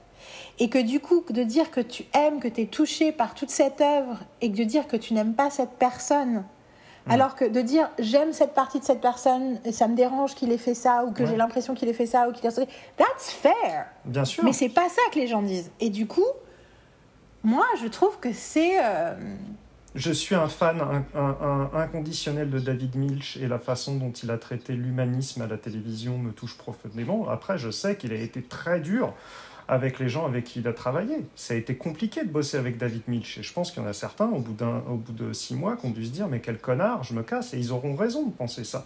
Cependant, est-ce qu'il faut. Euh, euh, quand, tu vois, quand tu as les œuvres de. comment dire de de, Polanski qui continue à faire des, euh, des films sur les gens faussement accusés et tout ça, c'est-à-dire qu'il est en train de te foutre son discours dans la gueule de euh, je suis une pauvre victime. Là, j'ai dû, là, je peux pas dissocier, euh, comme on dit, l'œuvre de l'artiste parce que du coup, il est en train d'essayer de me vendre sa propagande. Quand l'œuvre de l'artiste c'est un artiste qui essaye justement de creuser sa part d'ombre, de la montrer, de la foutre à poil et de dire euh, bah, en fait, c'est pas comme ça qu'il faut agir, faudrait plutôt agir comme ça. Je suis plutôt euh, enclin à pas vouloir foutre le. Ou, dans le, cas de Joss, je ne, sais pas, je ne sais pas comment il faut agir, mais je sais que c'est un problème. c'est ça. c'est une autre approche artistique. C'est je, je, je suis. Enfin, je, je vois que j'ai des démons, je vois que j'ai des problèmes et ben on va essayer de déconstruire ça. C'est pas non non mais en fait on m'accuse et je suis euh, et je suis une Et ça se trouve il a pas du tout et, et, by the way je pense que surtout dans les premières années il n'avait pas du tout conscience lui-même d'être en train de faire ça. C'est juste que il a il se tenait il avait une rigueur avec lui-même. Mm qui faisait que tant que ça faisait pas écho, tant que ça faisait pas, je pense tant que ça frappait pas au cœur, c'était pas assez bien et qu'il creusait jusqu'à ce qu'il trouve quelque chose et il savait que ça que ça touchait quelque chose de profond même si je pense qu'il n'avait pas conscience toujours de ce à quoi il tu vois, tu vois de ce qu'il touchait exactement. Et, et, du coup euh, et du coup euh, mais surtout moi ce que je trouve délirant c'est que plus tu lis en fait c'est la c'est la, la, la différence de discours. En fait, on traite Joss comme on traite une femme. Je sais que ça. Alors, je sais que je vais faire hurler des gens, mais la façon dont tu vois comment les médias traitent Taylor Swift quand elle. parce qu'elle sourit trop. par rapport à quelqu'un qui crache sur des gens dans la rue. toi, tu, tu vois, tu dis. Tu, vois cette espèce de délire. Traditionnellement, c'est on, euh, généralement on critique les femmes parce qu'elles sourient pas assez. Là, on le, non, non, mais tu vois ce que je veux dire? Il y a un truc de, un truc de une nana. Euh, Enfin, c'est le fameux truc de euh, pour être un anti-héros, euh, un personnage masculin doit euh, tuer des gens et faire de la mm. drogue, et pour être une mm. anti-héroïne, le personnage de Nadina, elle a juste besoin d'être un tout petit peu selfish et de montrer ses seins alors qu'ils sont pas qu'on n'a pas envie de la regarder. Tu vois, that's what makes her an anti-hero. Et tu fais, ok, en fait, donc, enfin, tu vois, les, degrés d'attente n'est pas exactement le même. Et que du coup, dès qu'une nana fait un truc, oh quand même, je trouve que je trouve que j'aime pas trop quand elle sourit. Je trouve que c'est un peu fake. Tu vois, Hillary Clinton, c'est le même truc. Alors qu'en face, t'as Trump qui dit, euh, oh les nanas, je leur attrape euh, la chatte et c'est bon. Tu, dis, et dit bon, on, a personne n'a envie de voter ni pour l'un ni pour l'autre. Et t'es là, how is this a comparison? Et effectivement. Quelque part, Joss, la façon dont on parle de Joss par rapport à, à ce qu'on sait est-ce que les gens nous ont dit qu'ils avaient, qu'ils avaient vécu avec Joss, qui les a, qui les a marqués négativement Par rapport à un milliard d'autres professionnels du métier. Et tu dis, mais genre, les gars. Euh, et je pense, alors je pense qu'il y a plusieurs raisons pour ça. Tiens, de, de, la maturité, de la maturité des fans. Parlons de la maturité des fans. Il y a plusieurs raisons pour ça. Il y a une première raison qui est que j'ai l'impression que les, quand les hommes hétérosexuels blancs s'inquiètent des questions des minorités, des femmes et compagnie, tout d'un coup, on les traite comme des minorités ou des femmes, c'est-à-dire que dès qu'ils sont, dès qu'ils montent, dès qu'ils, dès qu'ils, commencent à monter, on commence à chercher toutes les raisons pour lesquelles ils sont pas parfaits. Et donc c'est, je pense que la raison pour laquelle la critique woke est anti Tarantino, alors que c'est absurde, euh, pour moi c'est la même chose. Tu vois, parce que Tarantino il passe son temps à parler des femmes et des noirs, et donc du coup, quelque part, il y a l'idée que camouflé derrière l'idée de ah, parce que maintenant, c'est ça le discours, c'est comment ils se permettent de parler autant des Noirs mm. et de montrer les Mais en réalité, fondamentalement, je pense que c'est juste quelqu'un, mais surtout, et puis c'est quelqu'un qui, comme on l'a dit tout à l'heure, qui écrit sur la, qui en fait écrit sur les sentiments énormément, et que du coup, ben, ça nous met mal à l'aise parce que c'est pas cool, et donc c'est les premiers qu'on tape, quoi. Et pareil pour Joss, qui parle des émotions tout le temps, qui parle de trucs de Tarantino, c'est rigolo parce que, en fait, à chaque fois que survient, surgit le, sujet des, Noirs américains dans le cinéma de Tarantino, je me souviens toujours de la façon dont avait réagi Samuel L. Jackson, euh, qui trouve que le, débat n'a pas lieu d'être. Euh, et il en prend pour preuve tous les rôles que lui a proposé Tarantino en disant généralement, c'était la personne la plus intelligente de la salle. Et c'était à moi qui proposais le rôle. Donc. Oui, non, c'est clair. Ah, et puis il y a surtout l'idée que moi j'ai toujours, c'est qu'il a grandi dans un quartier, euh, il a grandi dans un lycée à 85% noir et que du coup c'est son environnement et que au contraire il voulait euh, le enfin, lui donner la place euh, qu'il mérite, dans, qui est la place que cette population a dans la culture. Ce que disait comment ah merde Denzel Washington que mhm. c'était que l'appropriation toutes ces choses-là c'était pas un problème de de, couleur, c'était un problème de culture personnelle. Oui, c'est ça. Euh, il prenait l'exemple de Scorsese et, et des Italo-Américains, c'est sa culture, donc il en parle mieux. Après, quand tu as vécu dans certains quartiers, bah, tu as plus de légitimité à en parler parce que c'est ta culture personnelle en fait que tu mets en Et je trouvais, je trouvais ça très juste. Absolument. Mais, euh, mais, mais le truc, c'est que donc on a tendance à taper ces gens-là en premier. Ça c'est la première un aspect de ce truc-là. L'autre aspect, c'est que j'ai l'impression que les fans de Whedon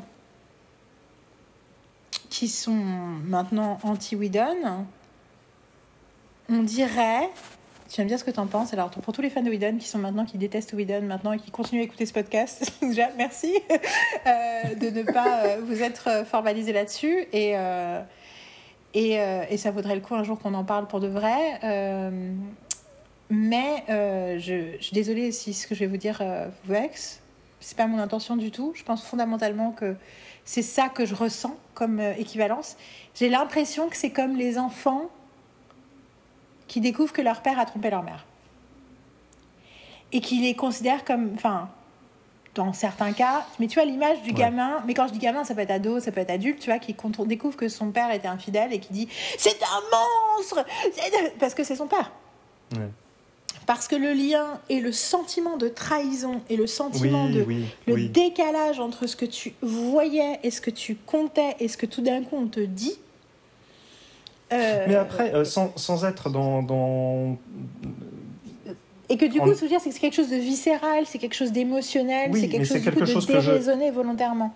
C'est quelque chose que j'ai pu ressentir sur, certains, sur certaines œuvres en apprenant qu'un tel ou une telle euh, s'était mal comporté. La première réaction, c'était de dire Bah non, pas cette personne-là, merde Je me suis tellement investi émotionnellement avec ce, ce, ce Gus ou cette nana que là, d'un seul coup, ça s'effondre.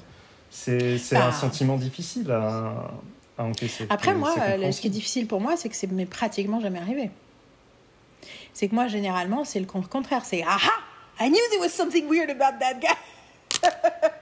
ou je savais qu'il y avait un truc chelou dans ce film, ou je savais qu'il y avait un truc. Ça veut pas dire que les gens sont mauvais spécialement, mais tu apprends une information et tu fais Bah tiens, comme par hasard, j'arrivais pas à connecter avec ce truc-là. Attends. Et du coup. Euh ça a coupé euh, parce que j'ai reçu un appel, donc je ne sais pas si vous avez entendu la fin de ma phrase, on s'en fiche. Tout ça pour dire qu'effectivement, il y a quelque chose de l'ordre de. Euh, les fans aussi doivent. Enfin, tu as besoin d'une certaine maturité aussi pour apprécier les séries sur le long terme. Mais en fait, de façon plus large, le... il y a des gens, ils ont du mal à suivre une série. Enfin, en fait, ça fait partie de la maturité aussi. C'est-à-dire qu'il y a des gens que tu aimais quand tu étais jeune, et puis plus tu grandis, plus vous êtes différents et vous n'avez plus rien à voir. Et que quelque part, un showrunner, euh, une showrunneuse doit accepter que sa série, plus elle grandit, plus elle évolue, ben, ben, il y a des gens qui vont pas plus être. Tu vois, un gros succès euh, va devenir peut-être moindre avec les années parce que plus ça va maturer et évoluer, plus il y a des gens qui vont peut-être être plus partants pour le truc. Mais tu vois que c'est. Mais c'est le choix, c'est est-ce que tu continues à faire du people pleasing et à, à, essayer de courir après l'approbation ou est-ce que tu acceptes d'être qui tu es? Et que quelque part, euh, cette question de la maturité, euh, c'est presque le début d'une nouvelle conversation, donc c'est très bien pour que ce soit la fin, mais mm. cette question de maturité est presque une espèce de une espèce de, de, réflexion générale sur le fait de passer du temps avec les choses et que, euh, et que ça concerne aussi les spectateurs et les fans et, euh, et les critiques. On aurait pu parler de plein d'autres séries. un mot de la fin, un truc que tu veux dire, vu qu'on doit c'est l'horloge qui nous, qui nous pousse à arrêter, mais je pense qu'on a bien parlé. Arrêter, euh, hélas. Euh, ben, non, petit. Euh, comment dire, étant dans Mythic Quest en ce moment, je dirais que c'est question de série qui, est grand, qui grandit et qui gagne en maturité. ben, c'est plutôt pas mal comme série, justement, pour ça. même si le, le concept est très sûr dès le départ, je trouve. Ça, il y, a un premier épisode que je trouve euh, globalement un petit peu moins bien que le reste, mais c'est normal en fait. Je trouve c'est dans la la mise en place, ouais. C'est la mise en place, mais globalement c'est euh, justement la maturité, elle arrive assez vite.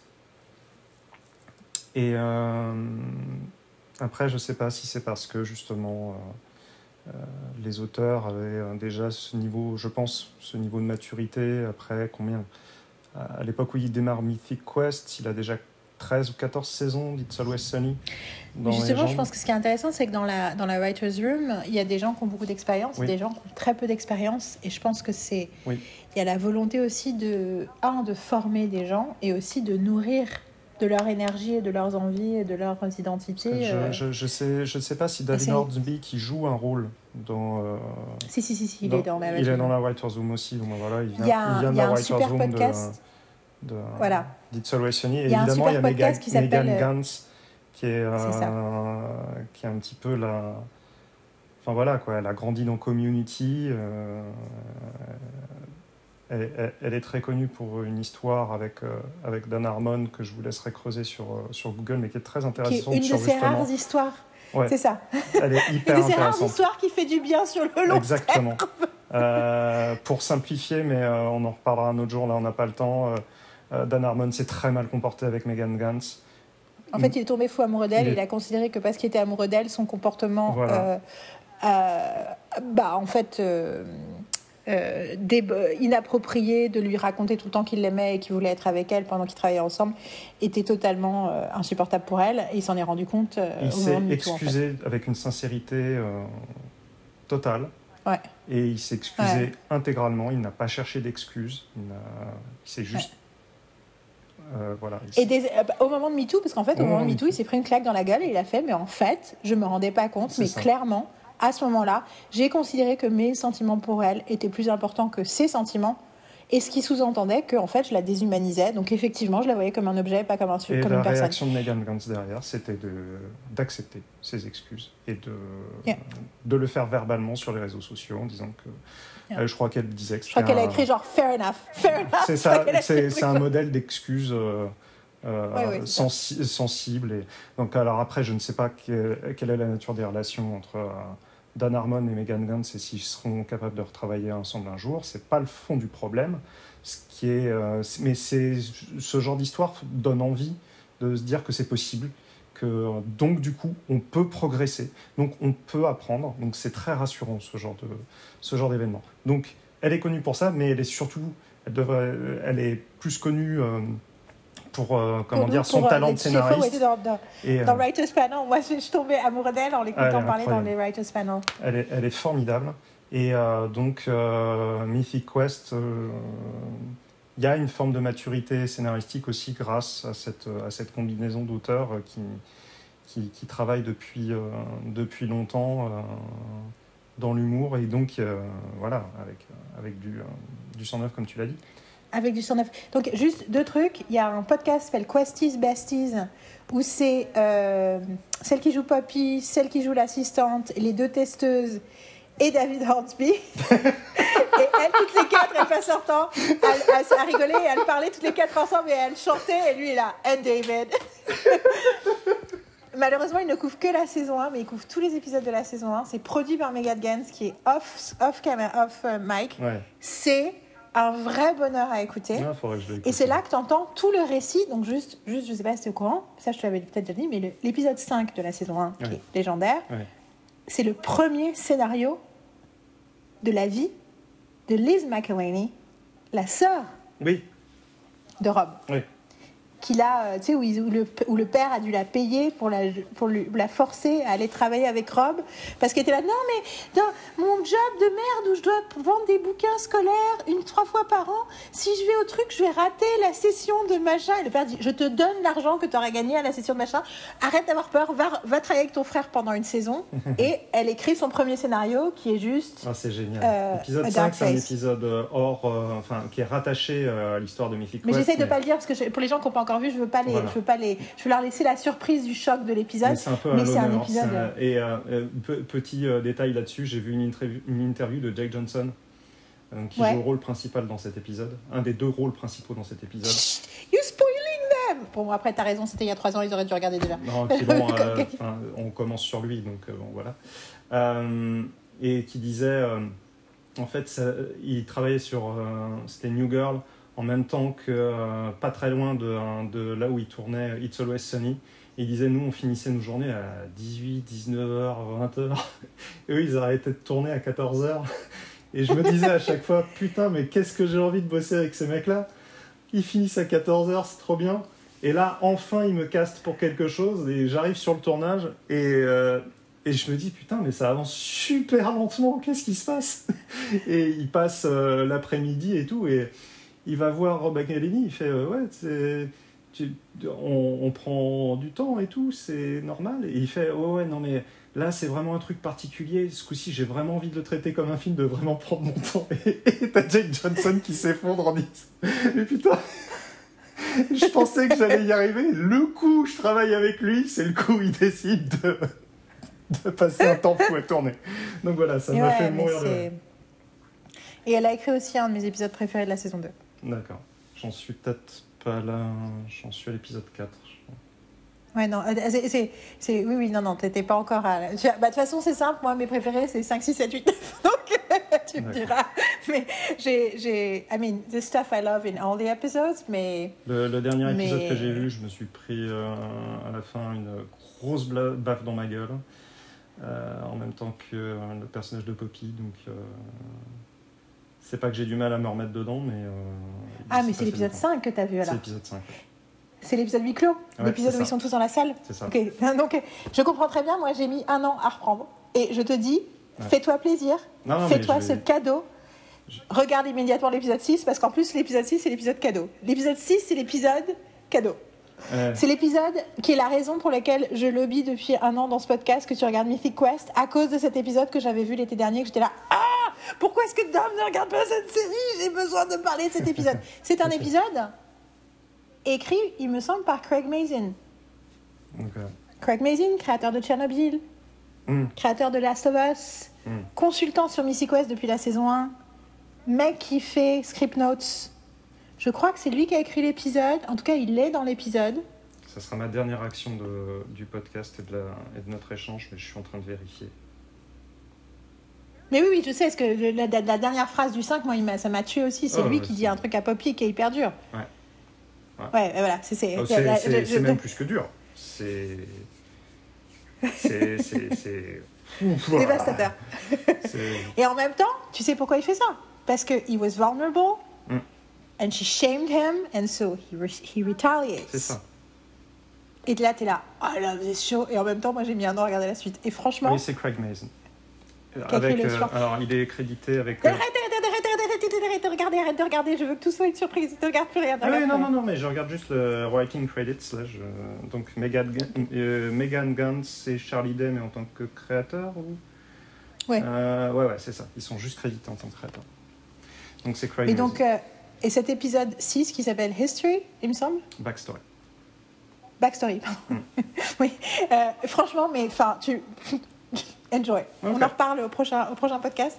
De d'ailleurs, on en reparle avant. Envoie-moi un texto quand tu l'auras vu. Euh, ce fut un plaisir de parler avec toi. Regardez Mythic Quest. Oui. Euh, et je vais du coup euh, avoir le courage de regarder la saison 3 où justement moi aussi j'ai peur qu'il vieillisse mal Mythic Quest. Et du coup, je, je, ralentis ma consommation des épisodes. Et, et c'était, c'était, je pense que c'était très intéressant. Je pense que c'est très important pour nous en tout cas d'avoir cette conversation. Oui, de l'avoir. J'espère que c'était éclairant pour d'autres aussi. Et que. Voilà, that's it. Euh, ben, à la prochaine et bonne écriture d'ici là. Hein? Bonne écriture à tous. Surtout que maintenant j'écris pour de. Surtout maintenant j'écris pour de vrai en ce moment, donc euh, c'est trop bien. Ok, bye. Bye. Rod girl whiskey's gonna ease my mind. Beach towel dress on the drying line. Do I remind you of your daddy in his 88 Ford? Labrador hanging out the passenger door. The sand from your hair is blowing in my eyes. Blame it on the beach, grown men don't cry. Do you remember that beat down basement couch? I'd sing you my love songs and you'd tell me about how your mama ran off and pawned her ring. I remember, I remember everything. A cold shoulder, closing time. You were begging me to stay till the sun rose. Strange words come on out of a grown man's mouth when his mind's broke. Pictures and passing time, you only smile like that when you're drinking I wish I didn't, but I do. Remember every moment on the nights with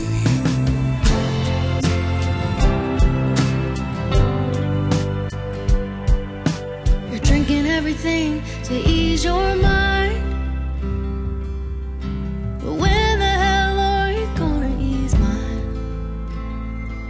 You're like concrete feet in the summer heat. two souls meet. No, you'll never be the man that you always swore. But I remember you singing in that 88 Ford. A cold shoulder, closing time. You were begging me to stay till the sun rose. Strange words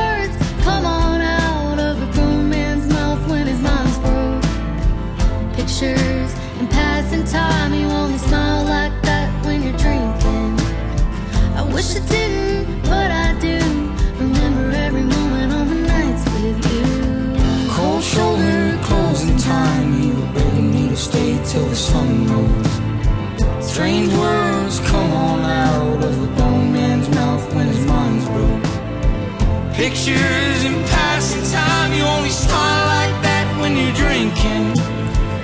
wish I didn't, but I do. Remember every moment on the nights with you.